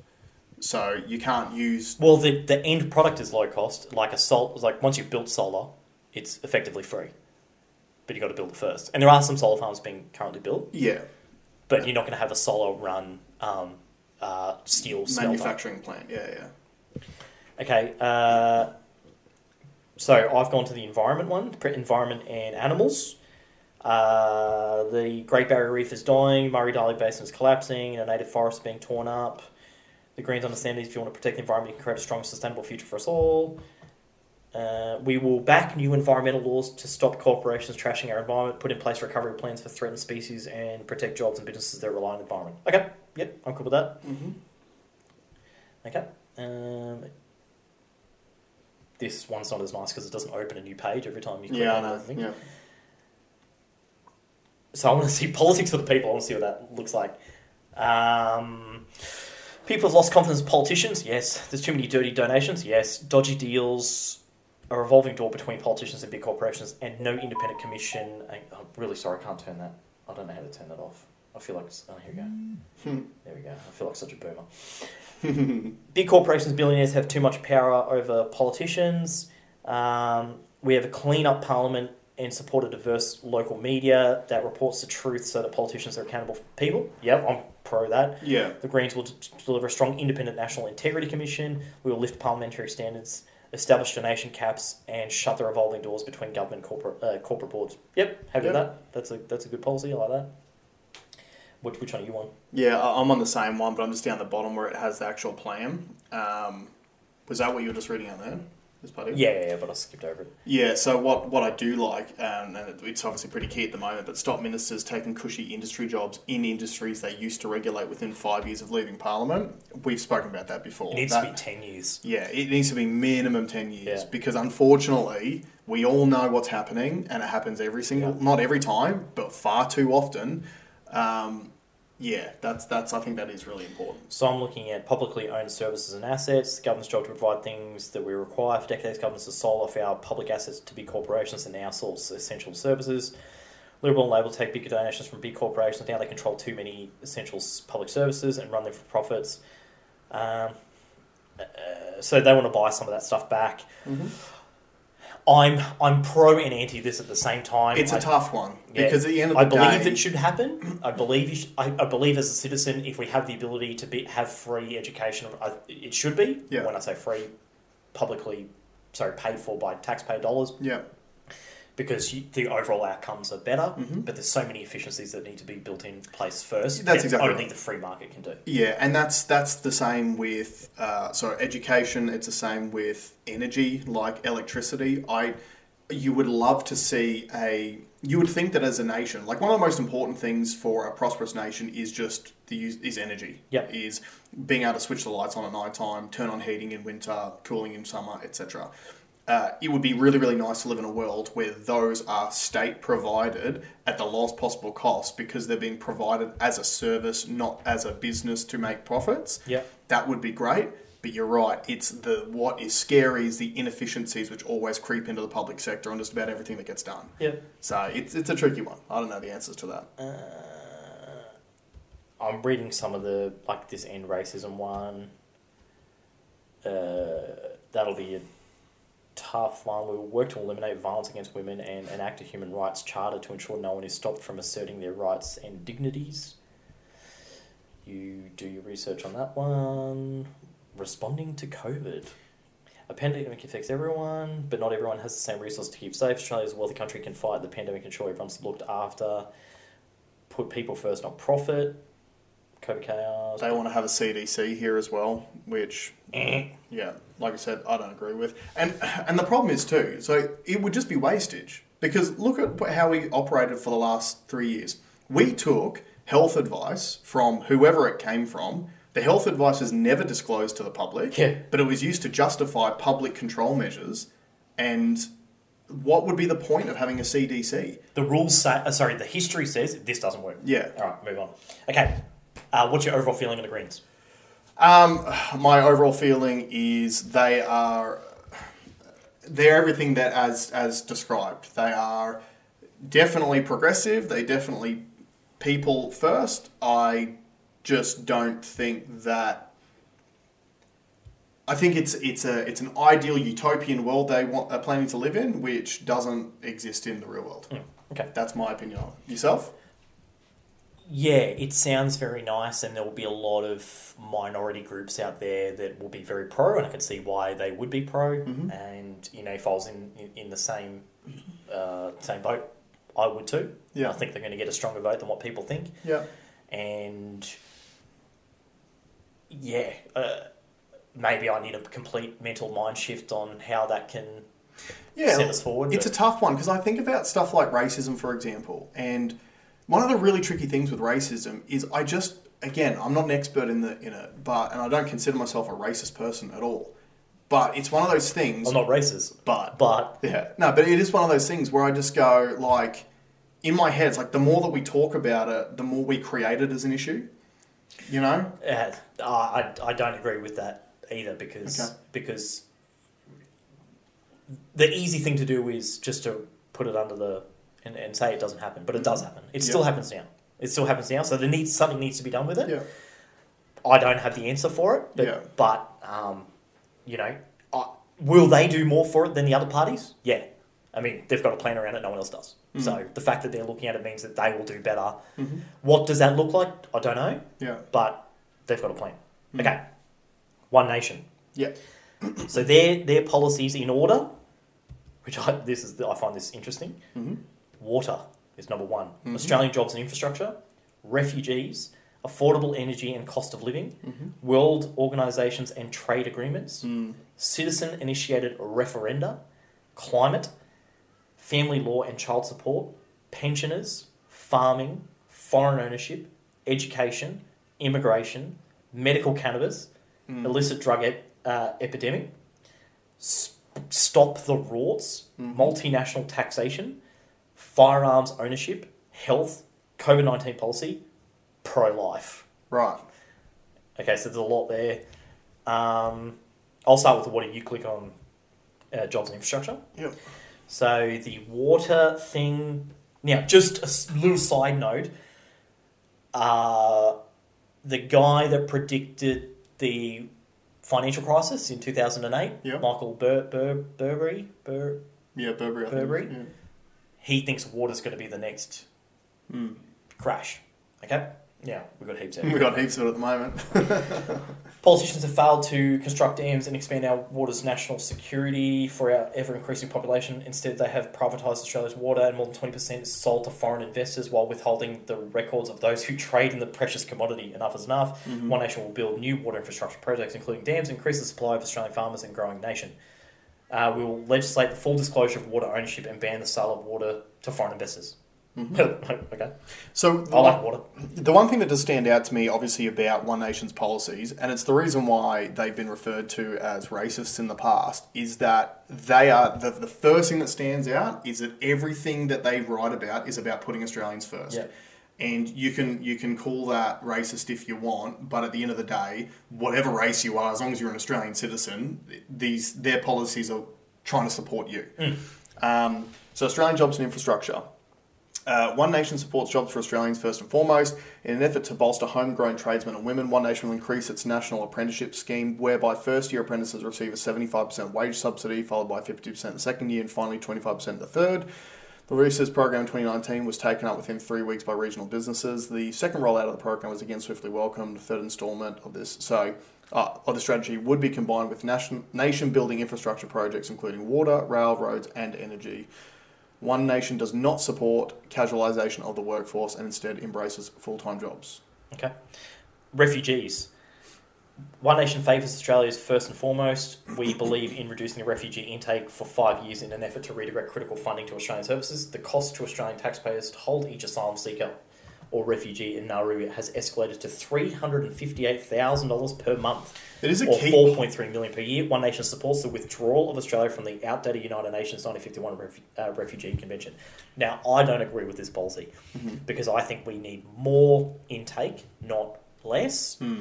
And I think, especially when we posture up and we support uh, foreign conflicts, Yep. until we stop that, we need to be Yeah, until you stop people as possible. creating refugees, you can't stop receiving refugees. Now we might not be directly involved, but we are involved. Hmm. You know, so and I also think we're a country of twenty five million people. Mm-hmm.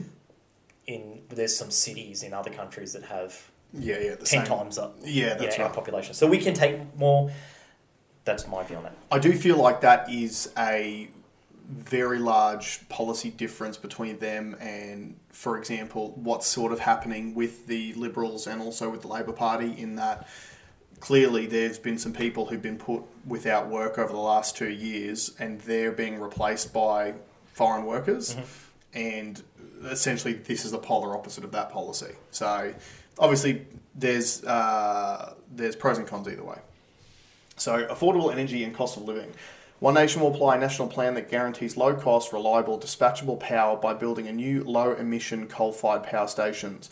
We will restore Australia's essential 90 day fuel security policy with onshore oil reserves and the capacity to refine fuels for domestic supply. Australia's abundant natural resources should be for the prosperity of our own citizens instead of our global competitors. One Nation supports the investigation of nuclear power in Australia. So, first of the parties we've spoken about with a nuclear policy. Yeah, I'm pro that.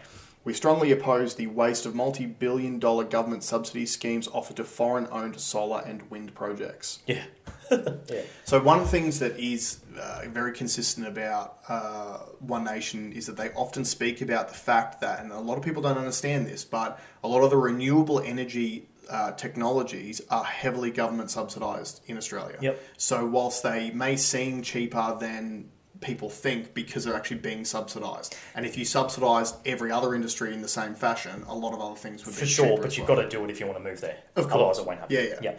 Uh, world organisations and trade agreements. The Australian Constitution must be upheld at all times and not undermined by United Nations forums.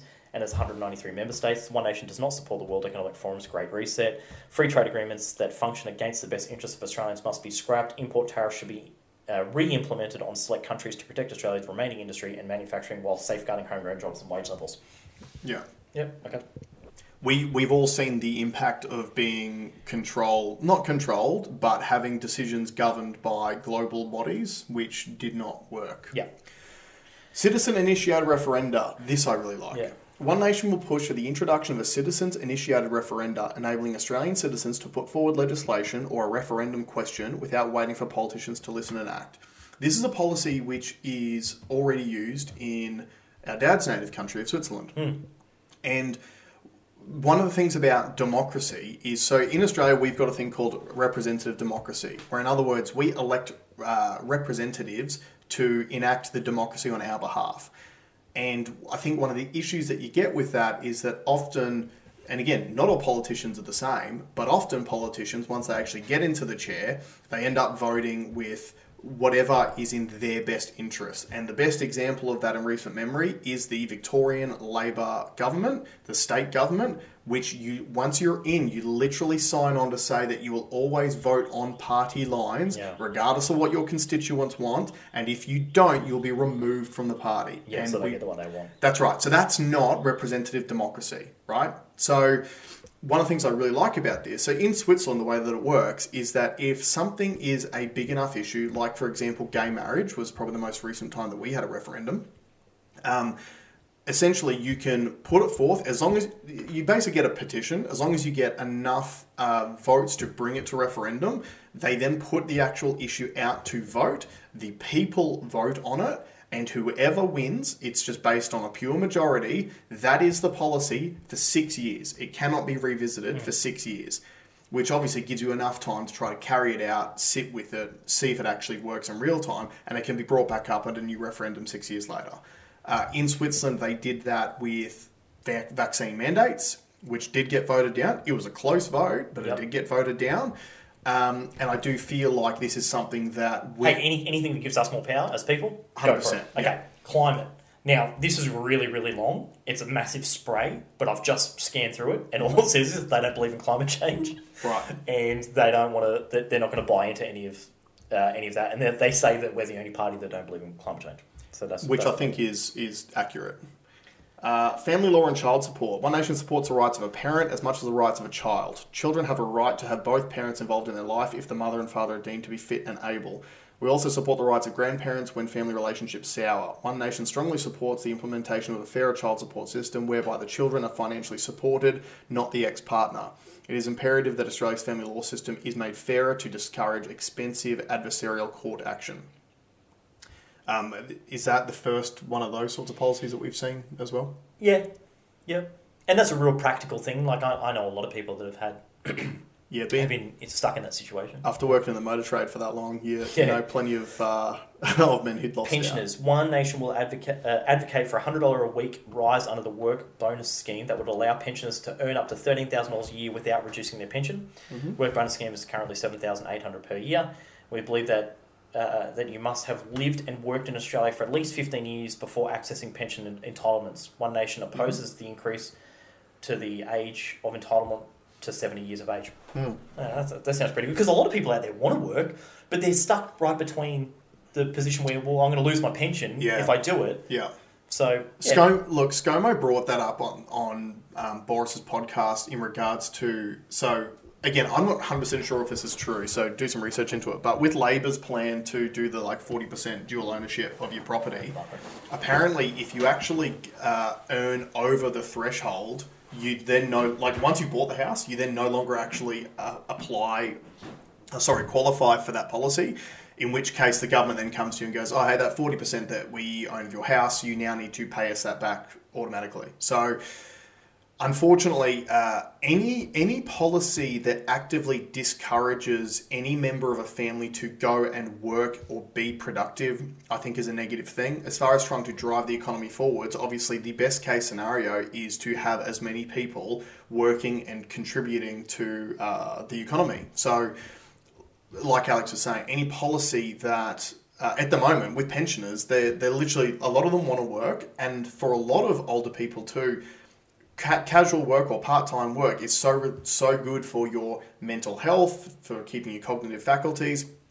And uh, let's face it, a lot of it, older people have a lot of experience that they can offer. So whilst they, they may not be as productive in a um, in a work environment, they might also have experience that the younger workers can benefit from. So again, just to clarify now that Alex is back, any policy that requires people to opt out of the workforce to maintain some sort of pension, I don't think is a smart No. idea. Uh, is it you or me? Uh, farming. More than 53 million hectares of prime agricultural land is held by foreign interests. This equates to 14% of Australia's total 372 million hectares of agricultural land.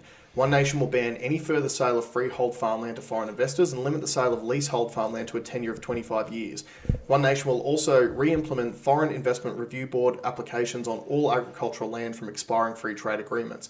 We strongly support the re establishment of a federal government backed rural lending fund to safeguard Australian farmers throughout drought and other natural weather events. Yeah, I like that. I think that's really important. Yeah. And I think it's something that you're seeing now with food scarcity driving prices Yeah. up.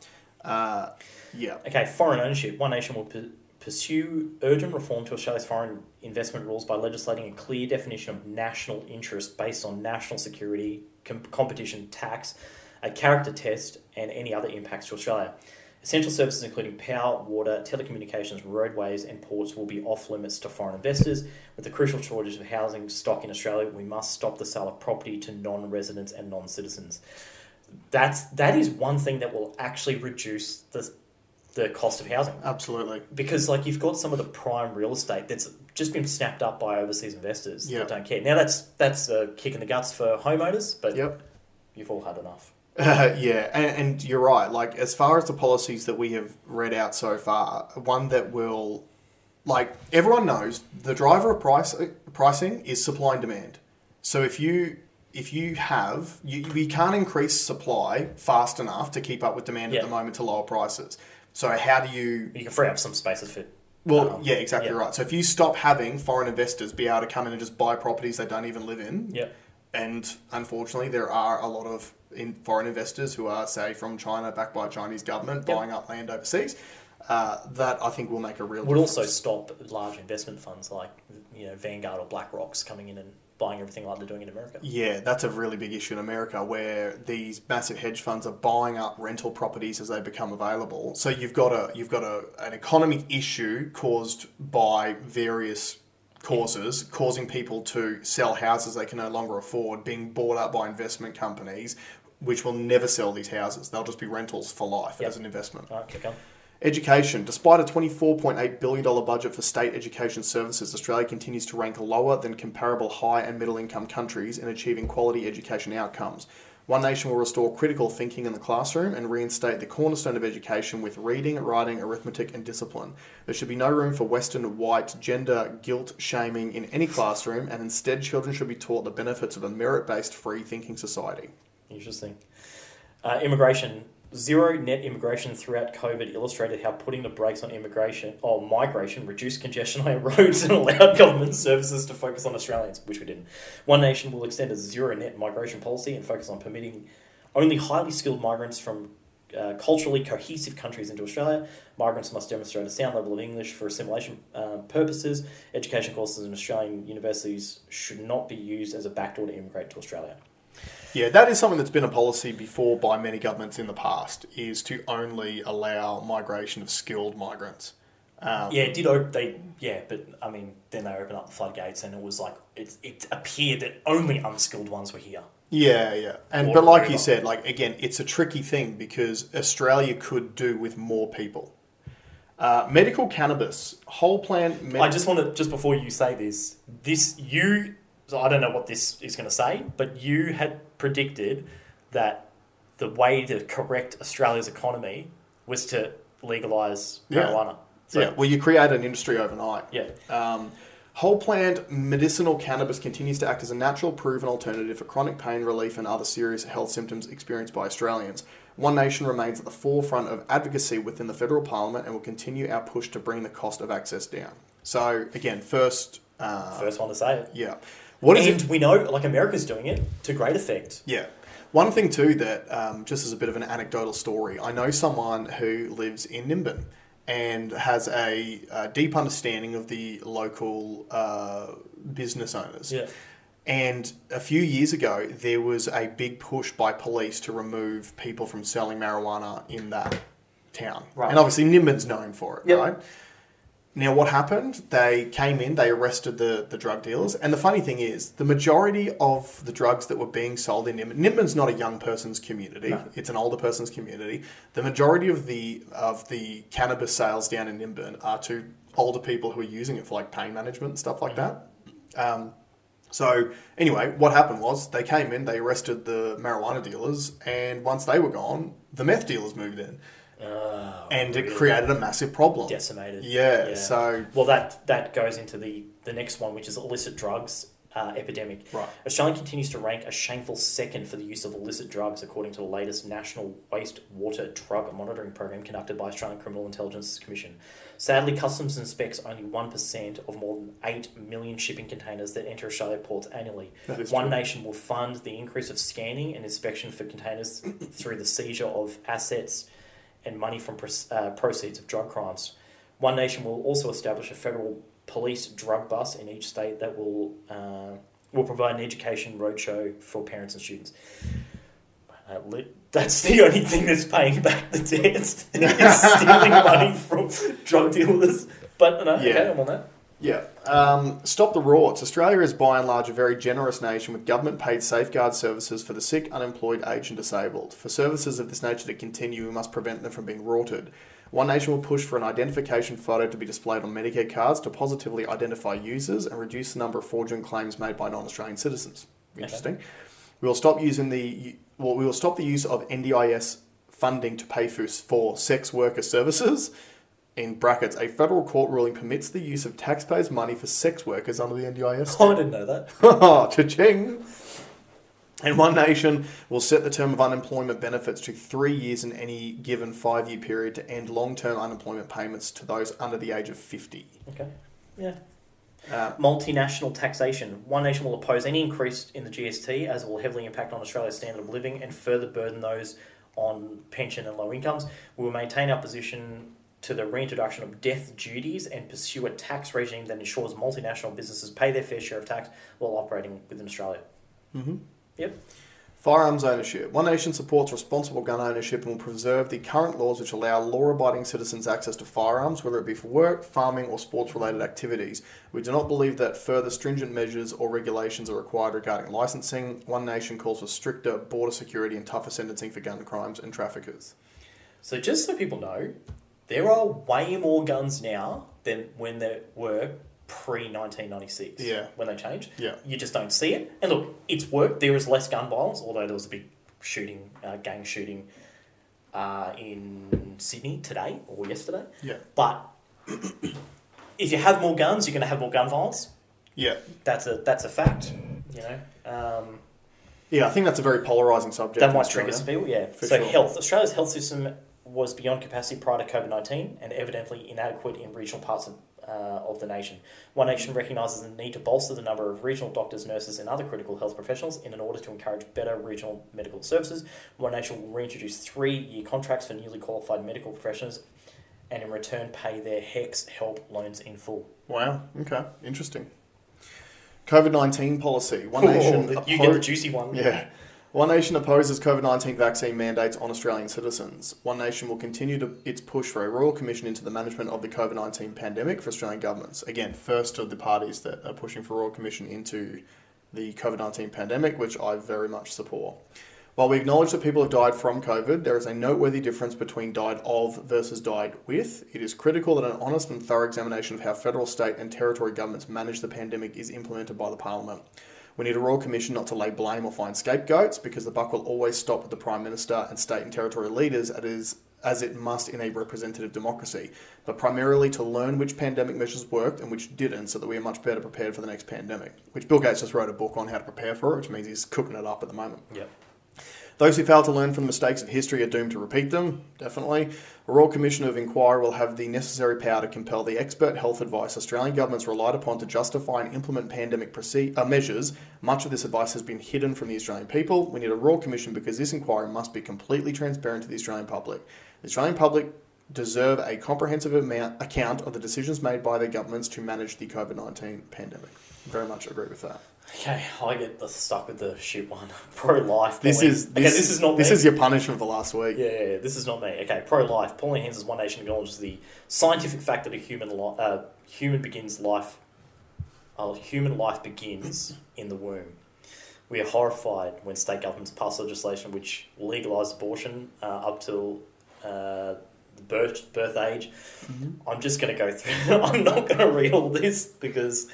Uh, I think a lot of this was covered last week. Yeah, yeah, yeah, yeah, yeah. So they don't like it. Yeah. They don't like it.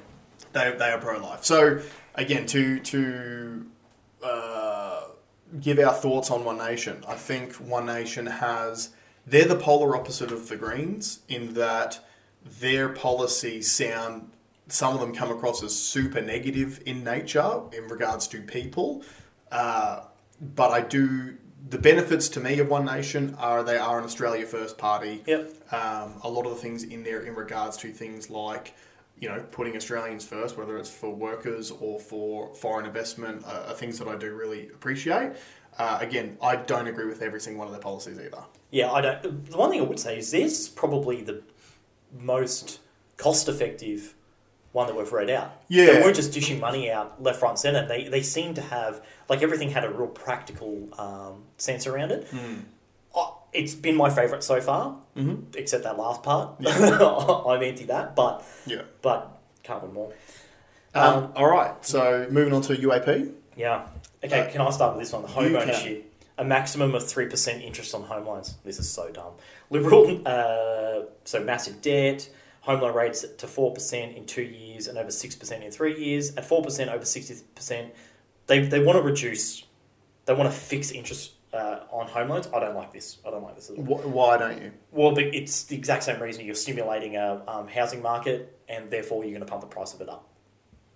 I don't.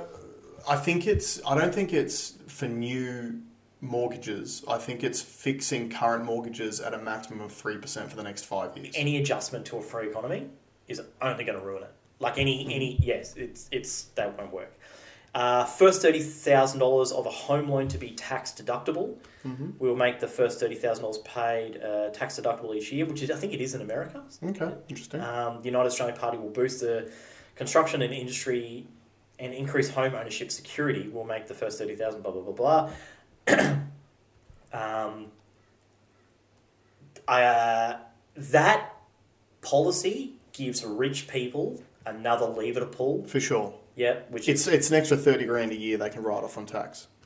yeah. But what you do, uh, like you, and then they invest that in some in Mm. stock markets and make you more money. Yeah, yeah. Okay. The economy, repayment of national debt. Both Liberal and Labor failed to address the trillion dollars of national debt, but not the United Australia Party. And that is something I mentioned before, that neither of them had a specific policy based around it. We plan to address it head on, save your family from its impact, and end government's over reliance on taxation as a source of revenue. Australia supplies over 80% of all iron ore to the Asian manufacturing market, where tens of trillions of dollars are invested in manufacturing in China, Japan, Korea, and the rest of Asia. Asia achieves its position in world trade by using Australian iron ore. Asian economies and industry have no alternative. In the 1960s, Australia had an export license on the export of iron ore. The United Australia Party will introduce a 15% export license on the export of all Australian iron ore. The export license receipts will be isolated for the sole purpose of repaying our national debt, which Wow. will relieve. Yeah, I've, I've read this policy before and I like it. Which will relieve every Australian from that burden and set up our future. We'll do this so Australia can be all it can be without the financial destruction the Labor and Liberal parties have imposed on our country. Interesting.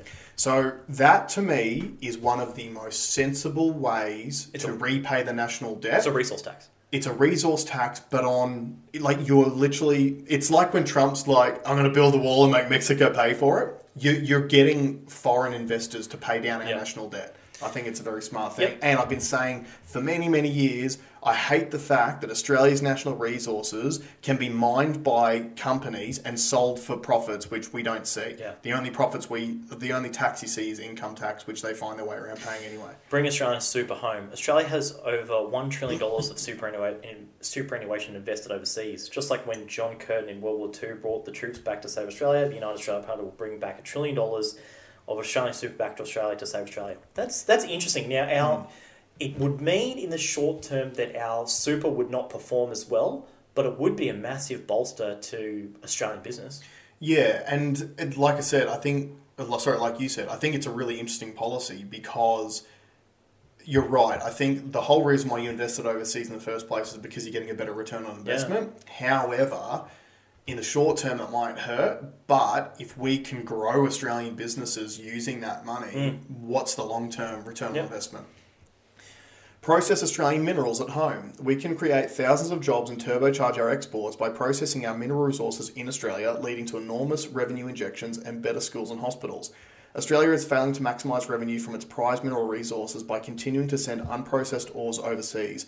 The United Australia Party's downstream processing policy will see more stages of the mining process happen on Australian soil rather than offshore, resulting in much higher returns, along with stimulants to both economic growth and job creation.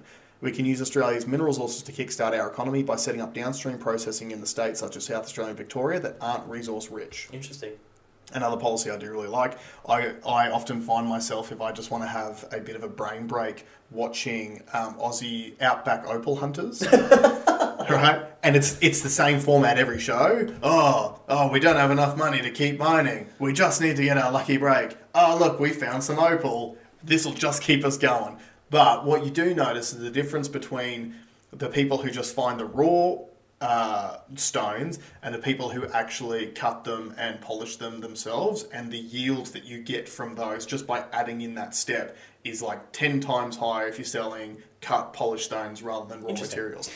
End Australia's energy crisis. Australia has world's largest deposits of uranium. However, we uh, while we export uranium to other nations for them to take advantage, we ban its use in Australia for electricity generation. The government should be proactive in establishing research into a new nuclear technology to help solve Australia's energy problems. China, Europe, and the United States all benefit from nuclear power. Uh, Australia should benefit from our own resources, and Australian industries should be benefiting from cheap power so they can compete internationally. And just to say how effective that is, I don't know why. So, uh, France is huge. Ger- uh, I think Germany's got it too. Japan. If you look at like the top five economies, they all use it, Yeah. and there's no, there's no that like energy is the key. So Yeah. you can have like, if you put nuclear in, you can have manufacturing back. That's right. Because we've said it before, everyone has this assumption that the reason why it's too costly to manufacture in Australia is wage costs. It's not, it's energy Yeah. costs. So you're right, if you bring in nuclear, cheap, reliable, Safe. clean energy, uh, it is ridiculously clean, by the way. Yeah. yeah. There is a there is a lot of negativity around nuclear, which is based on forty to fifty year old technology. Uh, by Australian, the Australian government needs to support Australian industries and ensure that all its policies are for the benefit of Australia first and foremost. We must boost our encouragement to all Australians to buy Australian products and produce, with labelling and packaging regulations changed so Australians clearly know what products are Australian, helping them to make a choice to support Australian products. Education abolish HECS debts for students. A good education policy is not only good social policy but good economic policy, and we believe students should begin their working lives unencumbered by huge HECS debts. Australian National Party will inject an extra 20 billion into the edu- education system during our first three years in government. It's time to invest in ourselves and our next generations. If we don't have confidence in ourselves, who will have confidence in us? We must create, uh, educate our children as our most valuable resource. We must make it possible for those to get talent to get to university, but we must also ensure those who are educated can find a job after graduating from university. That's why our ability to compete internationally and expand our exports is so important because our policy to pay back the debt in Australia will forgive and remove all HECS fees. Uh, not sure about that. So that's something that it interesting to me. Number one, it seems a little bit off-brand for the party Yeah, it itself, does. right? Um, but in a good way, in my opinion. Number two, I do believe that having free education, free good quality education, is something that is extremely important. And as uh, as universities are one of our largest exports, like education is one of Australia's biggest exports, there is no reason why the exorbitant fees that we charge um, overseas students to come and study in Australia can't be used to subsidise, Yeah. like partly fund Australian um, education Yep. Because it, is true. Like at the end of the day, if we want to pro, like um, You get a yield out of it. if you want to prosper as a nation, educate your people. Yeah, for sure. Right? Yep. Employment and taxation. Change how provisional tax is paid. The United Australia Party will change how provisional tax is paid, relieving downward pressure on our small businesses and contractors. We will stop the advance payment of provisional tax, which is currently taken before profits have been made. The United Australia Party will stop this unfair tax burden and allow it to be paid at the end of the financial year, releasing up to an extra $90 billion to circulate in our economy. This in turn delivers GST revenue for the government and jobs for Australians. Okay. Interesting policy. Tax relief on second jobs. We want to support all Australians who choose or need to have a second job. The United Australia Party will provide the incentive for people to earn more money for themselves and provide and provide government with increased revenue. The Australian, uh, the United Australian Party will reduce the taxation rate on a person's second job by up to fifty percent, resulting in higher weekly earnings and boosting the capacity for people to cope with increasing cost of living. So I don't know how reducing that tax increases their revenue, but I think it's because it encourages more people to get a second job. So if you encourage more people to to um, make more income, then they'll have more income to spend, and it's that trickle down but there economics. is no disincentive for a second job. There is because they tax you at fifty percent. So the, the tax rate is higher on a second job rather than a first. But it job. gets washed out in the in the um, at tax time. does it though? Yeah, yeah, yeah, yeah, yeah. So it it's yeah. Anyway, we'll, Yeah. Uh, abolish fringe benefits tax. Thank we you. will abolish the fringe benefits uh, tax and free up long-standing blockage in the economy. Fringe benefits tax is a negative tax in that it stifles demand, hinders growth, and kills employment. We don't want to penalise people for spending money. Spending money makes the world go around, creates wealth, jobs, and makes the pie bigger for everyone. By abolishing FBT, we believe business confidence and opportunities for employees will grow. I lived in a pre uh, FBT age, Right. and It was like, prosperous. well, you had the best company cars, yeah. and then as soon as that came in, eh, Yeah. yeah. Um, this next one is possible. Zonal taxation for regional communities. Our regional communities are the backbone of our nation. The United Australia Party is committed to stimulating economic growth in rural areas.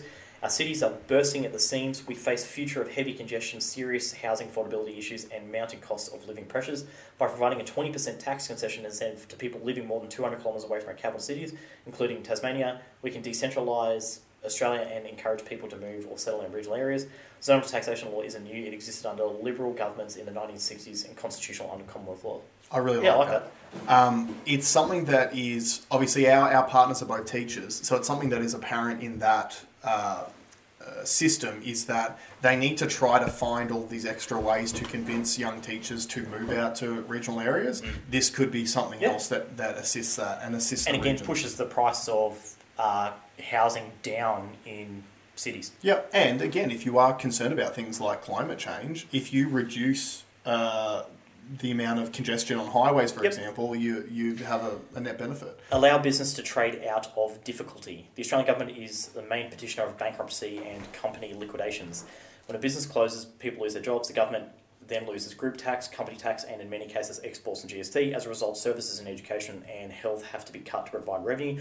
If the government stopped driving business to the wall, this wouldn't happen. We will restructure the system to keep businesses going and keep people employed productively. Now, I think uh, Clive Palmer's probably someone that has been to the wall Uh, yeah. multiple times. He knows what it's like to go from the window to the wall. Yeah. Freedom and Australians' rights. End lockdowns forever. Lockdowns destroy businesses, jobs, and the Australian standard of living. Lockdowns cause untold damage to both physical and mental health, and lockdowns cause more harm to society than any marginal benefits they may bring. The UAP policy is to open the economy, open the borders, and provide encouragement, confidence, and incentives for businesses, especially small businesses, to thrive. Free trade between the states and free movement of people must be reinstated. Section 92 of the Australian Constitution provides for the absolutely free movement of people across state borders. Australian troops must not be used to assist power drunk state premiers in violating our Constitution. The federal government must ensure that the constitutional rights of all Australians are protected by exercising their federal jurisdiction. Yep, pro that. No domestic vaccine passports. Um, I think it's pretty self-explanatory. Move Yeah. on. Uh, respect the sanctity of the doctor-patient relationship. Again, so these are all in the same vein. I think everyone knows the UAP's Abolish national cabinet. Since federation, the Australian federal na- uh, government cabinet has been compromised, has been comprised from federal members of parliament voted for and elected by the Australian people. The current Morrison government has imposed an unconstitutional so-called national cabinet that has no legal basis. The United Australia Party believes the so-called national cabinet should be abolished as soon as possible, with traditional government and freedom restored to the Australian people. That is more important than people know. Yeah, Because one key point, we've mentioned it before, but for any new people, the National Cabinet is exempt from Freedom of Information Act requests. Yeah, so right. then the National Cabinet was run by ScoMo and the state premiers during the pandemic, and they made all of the decisions on pandemic measures in those National Cabinet meetings, and we will never be able to access the information that was spoken about. In a free democratic country, that doesn't fly Yeah. with me. Protecting free speech from foreign tech giants. Foreign tech giants that operate as platforms, not publishers, such as Facebook, YouTube, and Twitter, should not be able to censor Australian political debate. The United Australia Party will seek to implement laws preventing this foreign interference in Australian politics and our elections. I hope that goes across everything. It should go Yeah. across everything, yeah. protect Australian values. The United Australia Party stands to protect the values of people uh, who build and develop this country. We believe the most basic freedoms of parliamentary democracy, freedom of speech, freedom of religion, freedom of fear, and freedom of association. This includes respect for our constitution and the uh, law that underpins our democracy, society that protects our rights, freedoms. Okay, that's a nothing thing. Yeah. Lobbyists. The United Australia Party believes lobbyists should be excluded from holding official positions in political parties. Lobbyist firms often employ former ministers from both the major political parties, and big business can get policy changes by paying money to such firms to represent their views. You went down down Yeah. a deep dive on this before. This represents a serious conflict of interest and undermines democracy that Australians have fought for. Lobbying mixed with political parties undermines Australians' votes. A United Australia Party team will legislate to restrict the role of lobbyists in directing political parties. And an example of that is when Clive Palmer called out Gladys Berejiklian and said that there was some vested interests, she resigned. yeah. Oh, that's not because of that. Just a coincidence. Health, healthcare and aged care, giving hospitals the funding they need. Healthcare is declining. Uh, United Australia Party sound economic policy will uh, provide 40 billion in additional funding for healthcare across Australia. I think everyone said that. Mm-hmm. Uh, Increasing the age pension by 180 bucks a fortnight. I'm a big believer in increasing the age pension. Yep. Like, uh, pensioners have worked their whole lives, paid tax in this country. Again, like, I guess the My Nation policy that you have to work for X amount of time to Yep. qualify for it. But the pension's dog shit. If you're just trying to survive on that money, it's it's not enough money, especially when you're looking at things like inflation and stuff like that. Uh, uh, national security. yeah, let's not worry too much about defence stuff. Okay, last one. I'm just concerned about how much um, space is left. Yeah, fair enough. Okay, so we're up to the liberal. So, so let's just. So, what are your thoughts on UAP? uh, very mining centric. Uh, obviously, he's a miner, like Clive Palmer's a miner. Yeah. So That's where his experience comes from. Yeah, but it was. It seemed like he's going to raise a lot of capital be- because of that. So that kind of part I liked. The freedom part I liked. I know it's a buzzword that gets um, us red pillars um, Jacked up. all jacked up.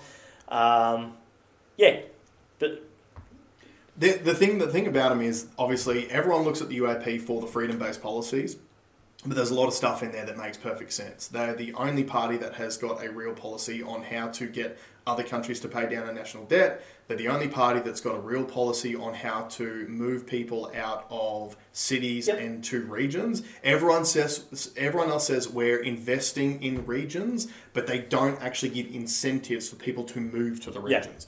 Um, I do, yeah. For, as far as policies go, so far, my values mostly align with UAP Okay. so far.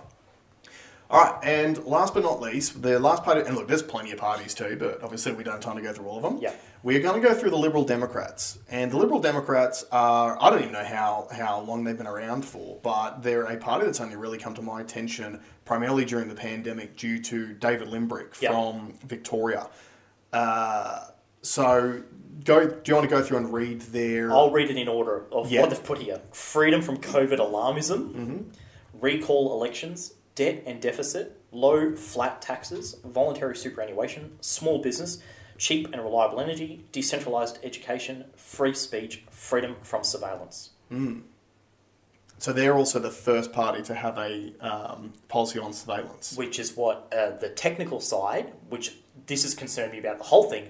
No one's spoken about tech. Mm. No one has spoken about um, uh, investment in tech, Yeah. which is nutso to me.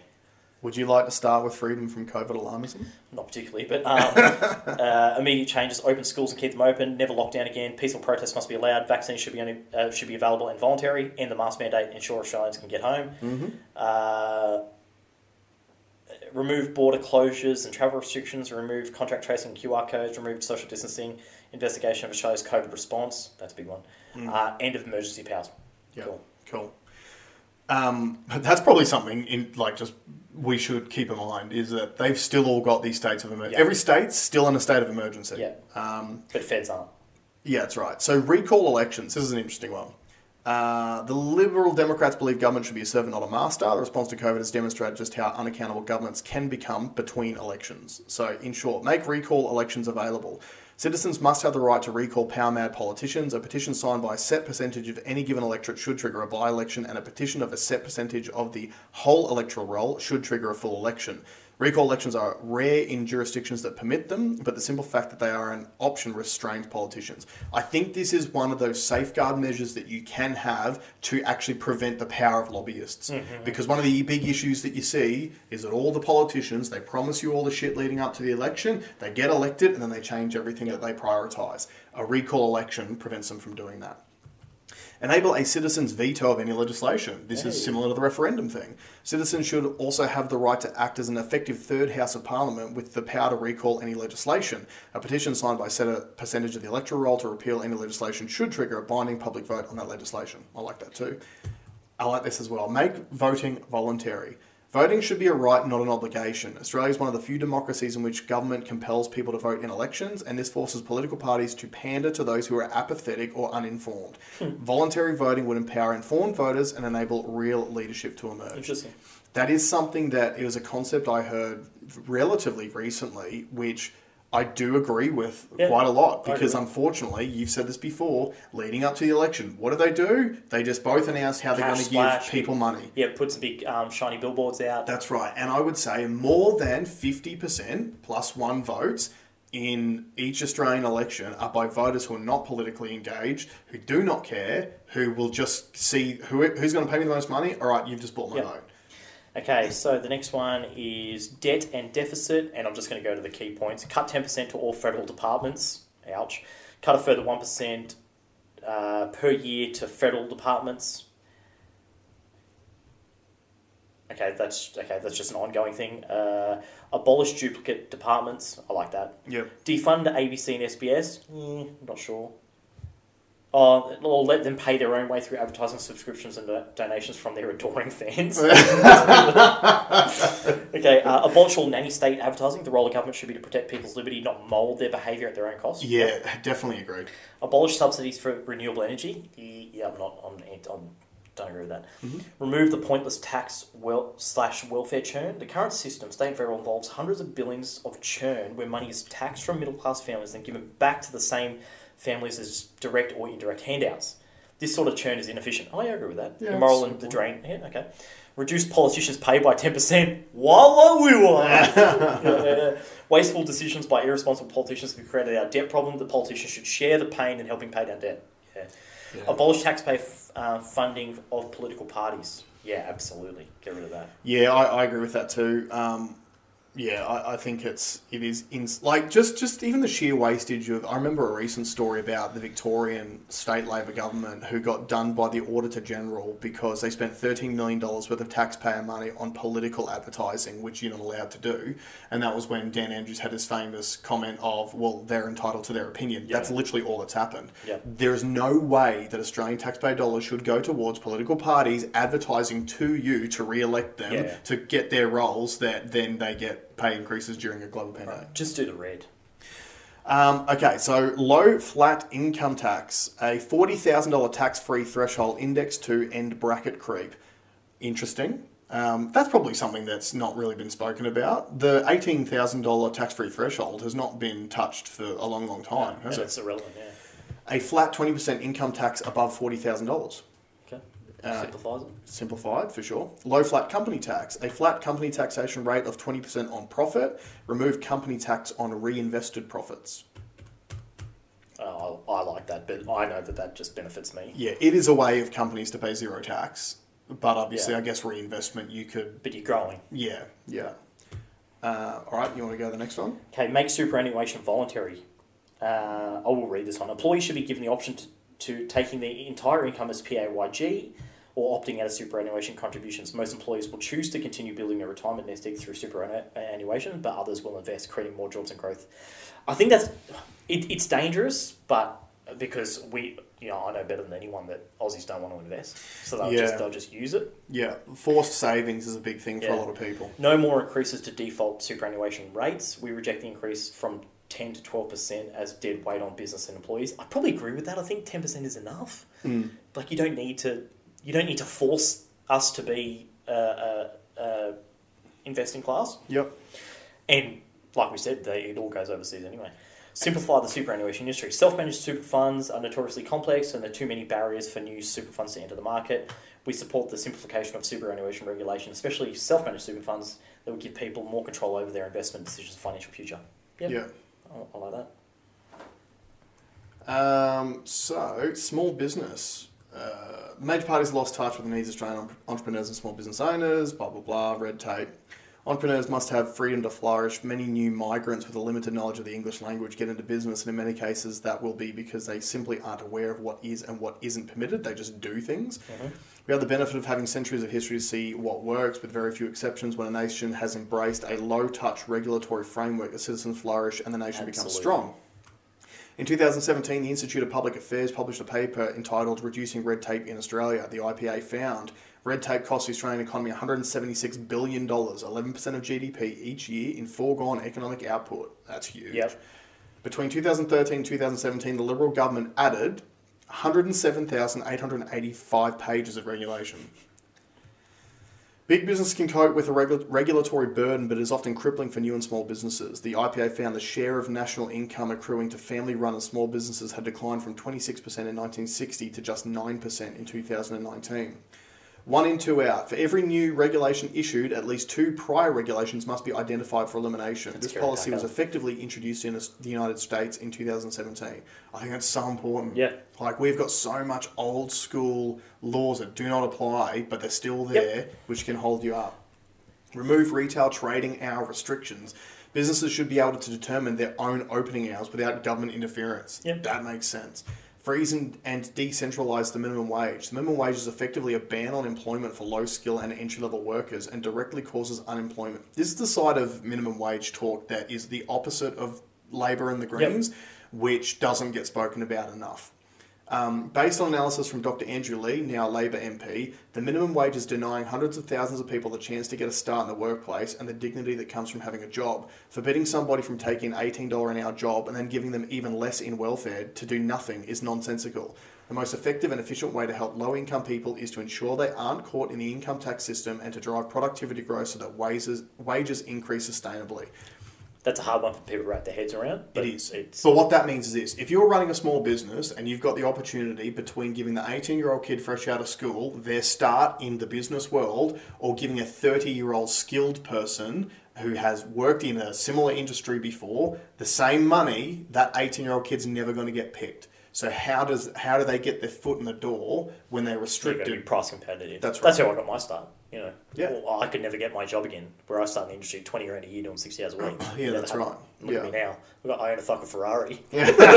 son. Australia currently has the highest minimum wage in the world, and this is particularly damaging for low skilled workers and small businesses. When minimum wages make unskilled labour too expensive, larger businesses can afford to replace workers with machines, while small businesses just can't uh, just have to do without. State governments should be given the power to set their own minimum wages, allowing competition between them to find a more appropriate rate.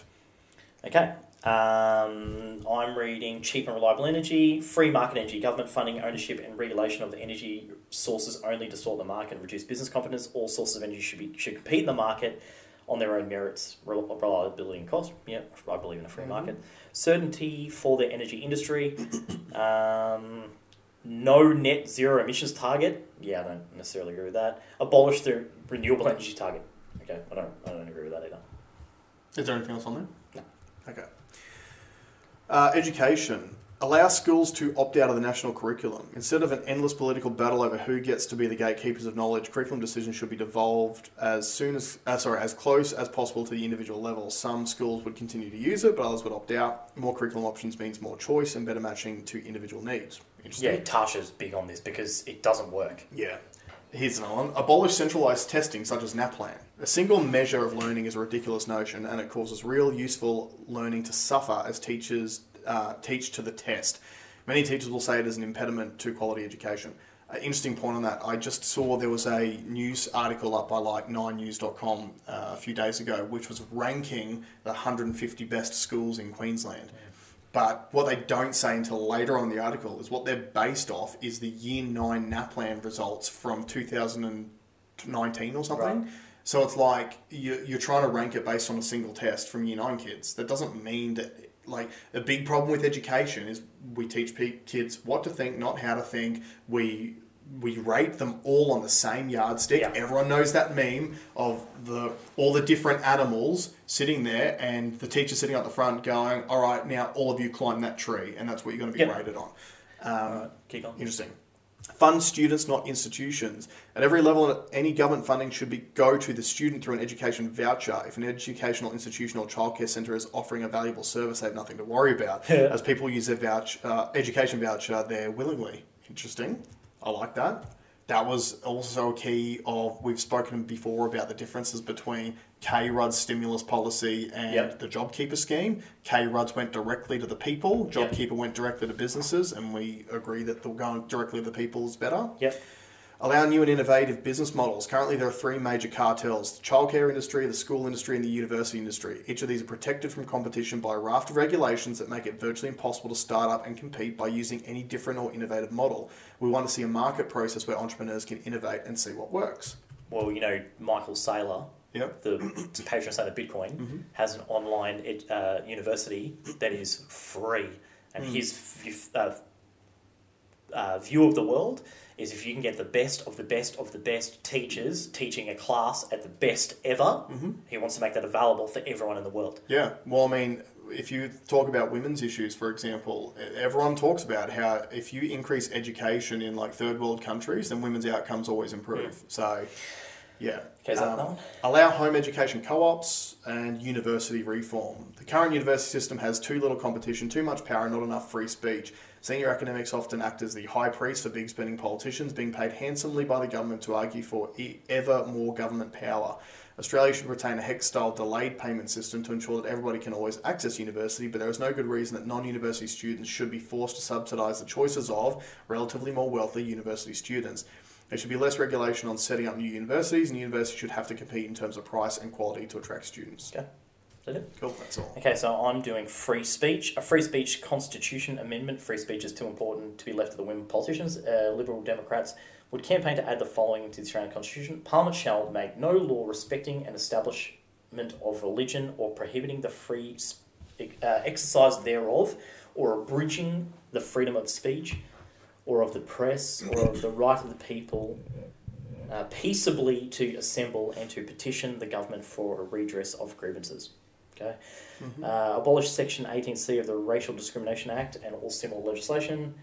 Um, legislation such as 18C makes it unlawful to offend, insult, or humiliate, and hauls off who fall foul of it to uh, to and before a secret kangaroo court headed by bureaucrats of the Australian Human Rights Commission. It is a gross affront to free speech and the idea of a fair trial. Mm-hmm. Stop internet censorship. A decade and a half ago, consensus on the West was that it was necessary to censor radical propaganda, but this has led to an internet filter consisting of thousands of blocked websites for a broad, wide range of reasons. Some of these people may be well intentioned, but putting the power in the hands of government can rapidly turn into banning of anything that does not suit their political agenda. And let's be real, the internet is a worse place now than it was when it first opened. 100%. Encourage a free and open internet. Yeah. Much of the increasing political censorship imposed by tech companies is done in fear of regulation t- uh, being targeted them to tackle misinformation or fake news. This is p- particularly true in Australia, where platforms and page owners can be held liable for what is posted on uh, by their users. A clear framework of no internet censorship by the government would uh, take away much of the incentive for tech companies to censor their own content. Mm-hmm. Cool, I'm happy with that. Last but not least, freedom for surveillance. From surveillance, which, as we said, yeah, yeah. yeah. Hey, are you a government freedom shill? for it. Yeah, yeah. uh, only party that we've gone through to have policy on this. No digital identity laws. I've been banging on about this a lot recently, Yeah, not so much. and especially to you because you don't get it yet, but you will. No digital identity laws. Australians should be free to buy and sell and contract with each other, and free to move around and communicate with each other without having to show their papers and without intrusive governments tracking their every move. Abolish mass surveillance laws. Mass surveillance laws are an unnecessary invasion of privacy and have expanded excessively over recent decades. Whenever people can be made to be fearful, the government grabs even more power and money, which they never voluntarily relinquish. Agree with that. Stop government hacking and seizure. The government can add, copy, delete, or alter data on Australians' devices, take over online accounts, and gain access to private networks. That's Mentioned this last week. Yep. These powers are unnecessary and enable the government to plant evidence on Australians. Uh, devol- devolution of surveillance laws to states and territories. After 9 11, surveillance laws were federalised, granting the federal government too much power over Australians. A return to states and territories handling surveillance laws distributes and dilutes power, ensuring Australians aren't indiscriminately targeted. Stop the collection of metadata. Despite government promises, metadata collection has expanded to local councils. The collection of metadata treats Australians as guilty without having committed a crime. Yeah, absolutely. Yeah. Require warrants. I mean, we saw this stuff. Like, Yeah. I mean, even even the CDC in America just got done because they had to admit that they they used they tracked Americans' phones to make sure that they were adhering to lockdowns. Yeah. Like, and that sort of stuff happened over here too. uh, yeah. We've already had the um, COVID uh, safe app be used by law enforcement to Yeah. uh, prosecute someone. Require warrants for targeted surveillance of individual Australians. Surveillance must only occur after a warrant has been approved for specific individuals. The judicial system is an important bulwark against government overreach. Friendlyjordies, that was a perfect example of this. It's still going through um, hearings at the moment Yeah. because of the absolute abuse of power that Yeah. the governments were um, using on him. No cash bans. Cash bans enable government surveillance by forcing Australians to pay for goods and services with traceable bank issued payment methods, example debit cards. To protect privacy, Australians must be able to trade with each other without government surveillance. Mm-hmm. Agreed? 100%. Stop attacks on encryption. The government continually attempts to undermine encryption through laws that weaken security and promotes backdoors. Australians must be able to talk to each other without surveillance. That is very, very Yeah. important. See, that was, yeah, the one person talking about tech. Yeah. Focus government on improving its own cybersecurity. The government regularly fails its own cybersecurity audits. Improvement is required to avoid foreign governments com- compromising government systems. The effort the government spends spying on Australians is better spent protecting Australians. Yeah. Agreed? Free Assange.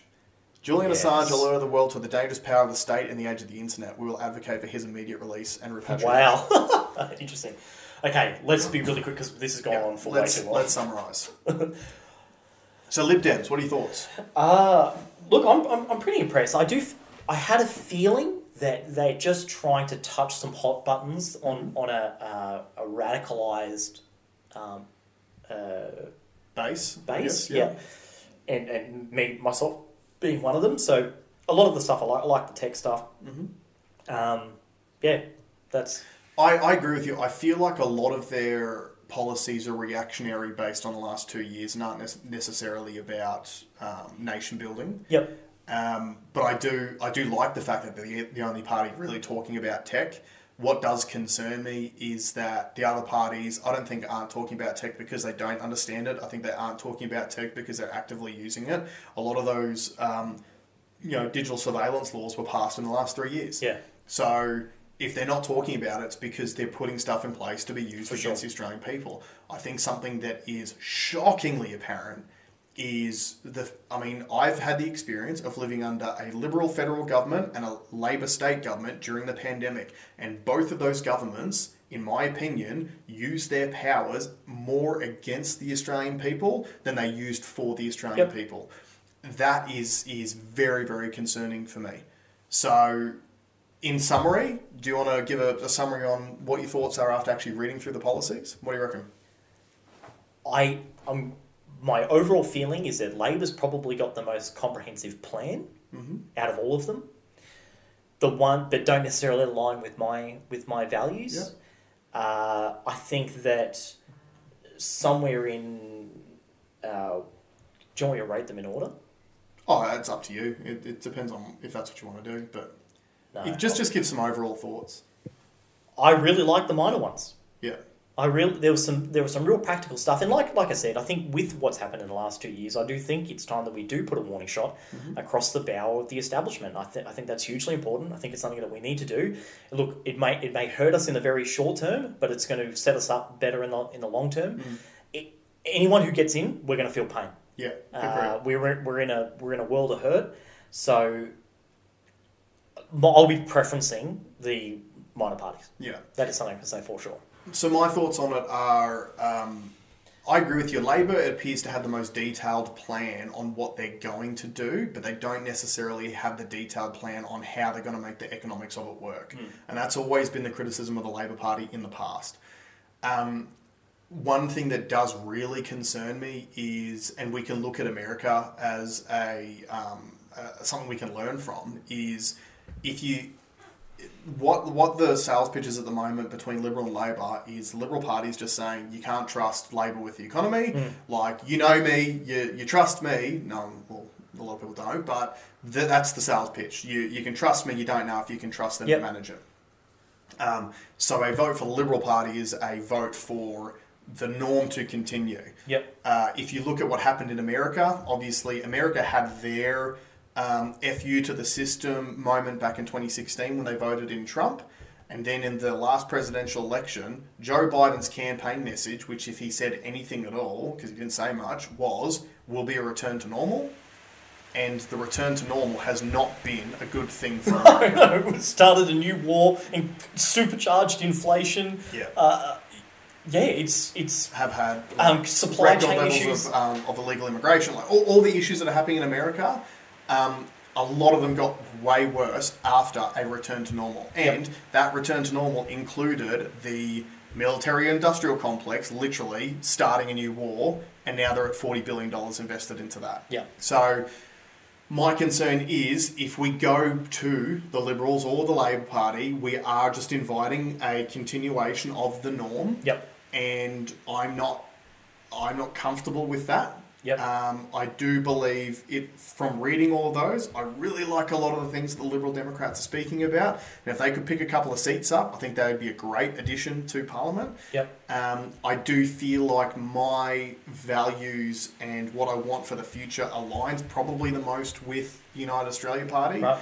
This is me speaking from, I guess, a parent's perspective of having two young children. I don't want them to have to pay off the debt that we created. Yep. I want them to have the same opportunities that we had, and in my opinion, UAP's got the best plan to pay down the debt and, and Yep. facilitate that to happen. So, in all, all in all, I'm I'm with you. I would be looking at them and preferencing a lot of those other freedom parties. Uh, obviously, if you guys do want to join in the comments, pol- uh, politics is a very polarizing subject. Yeah, or don't reach out to. directly. Reach out direct. Um, I hope you guys are stuck around this long. It has been a long one, Well, but it's been it a is- monster. The least you could do is give us a like. like, share, subscribe. It is the most important election in recent memory. Yeah. Um, make sure you make your vote count. I would suggest to all of you is to go and find somewhere to research how to vote correctly because a lot of people don't understand it. Yeah. Get yourself an understanding, understand how preferencing works. All the bullshit about the different parties preferencing different people, forget it. It's just noise. You control your preferences. However, you number the boxes is completely up to you. Take control, participate in democracy, Yep. and let's build the country that we want. And on that note, See we'll see you next RDO. Cheers, guys.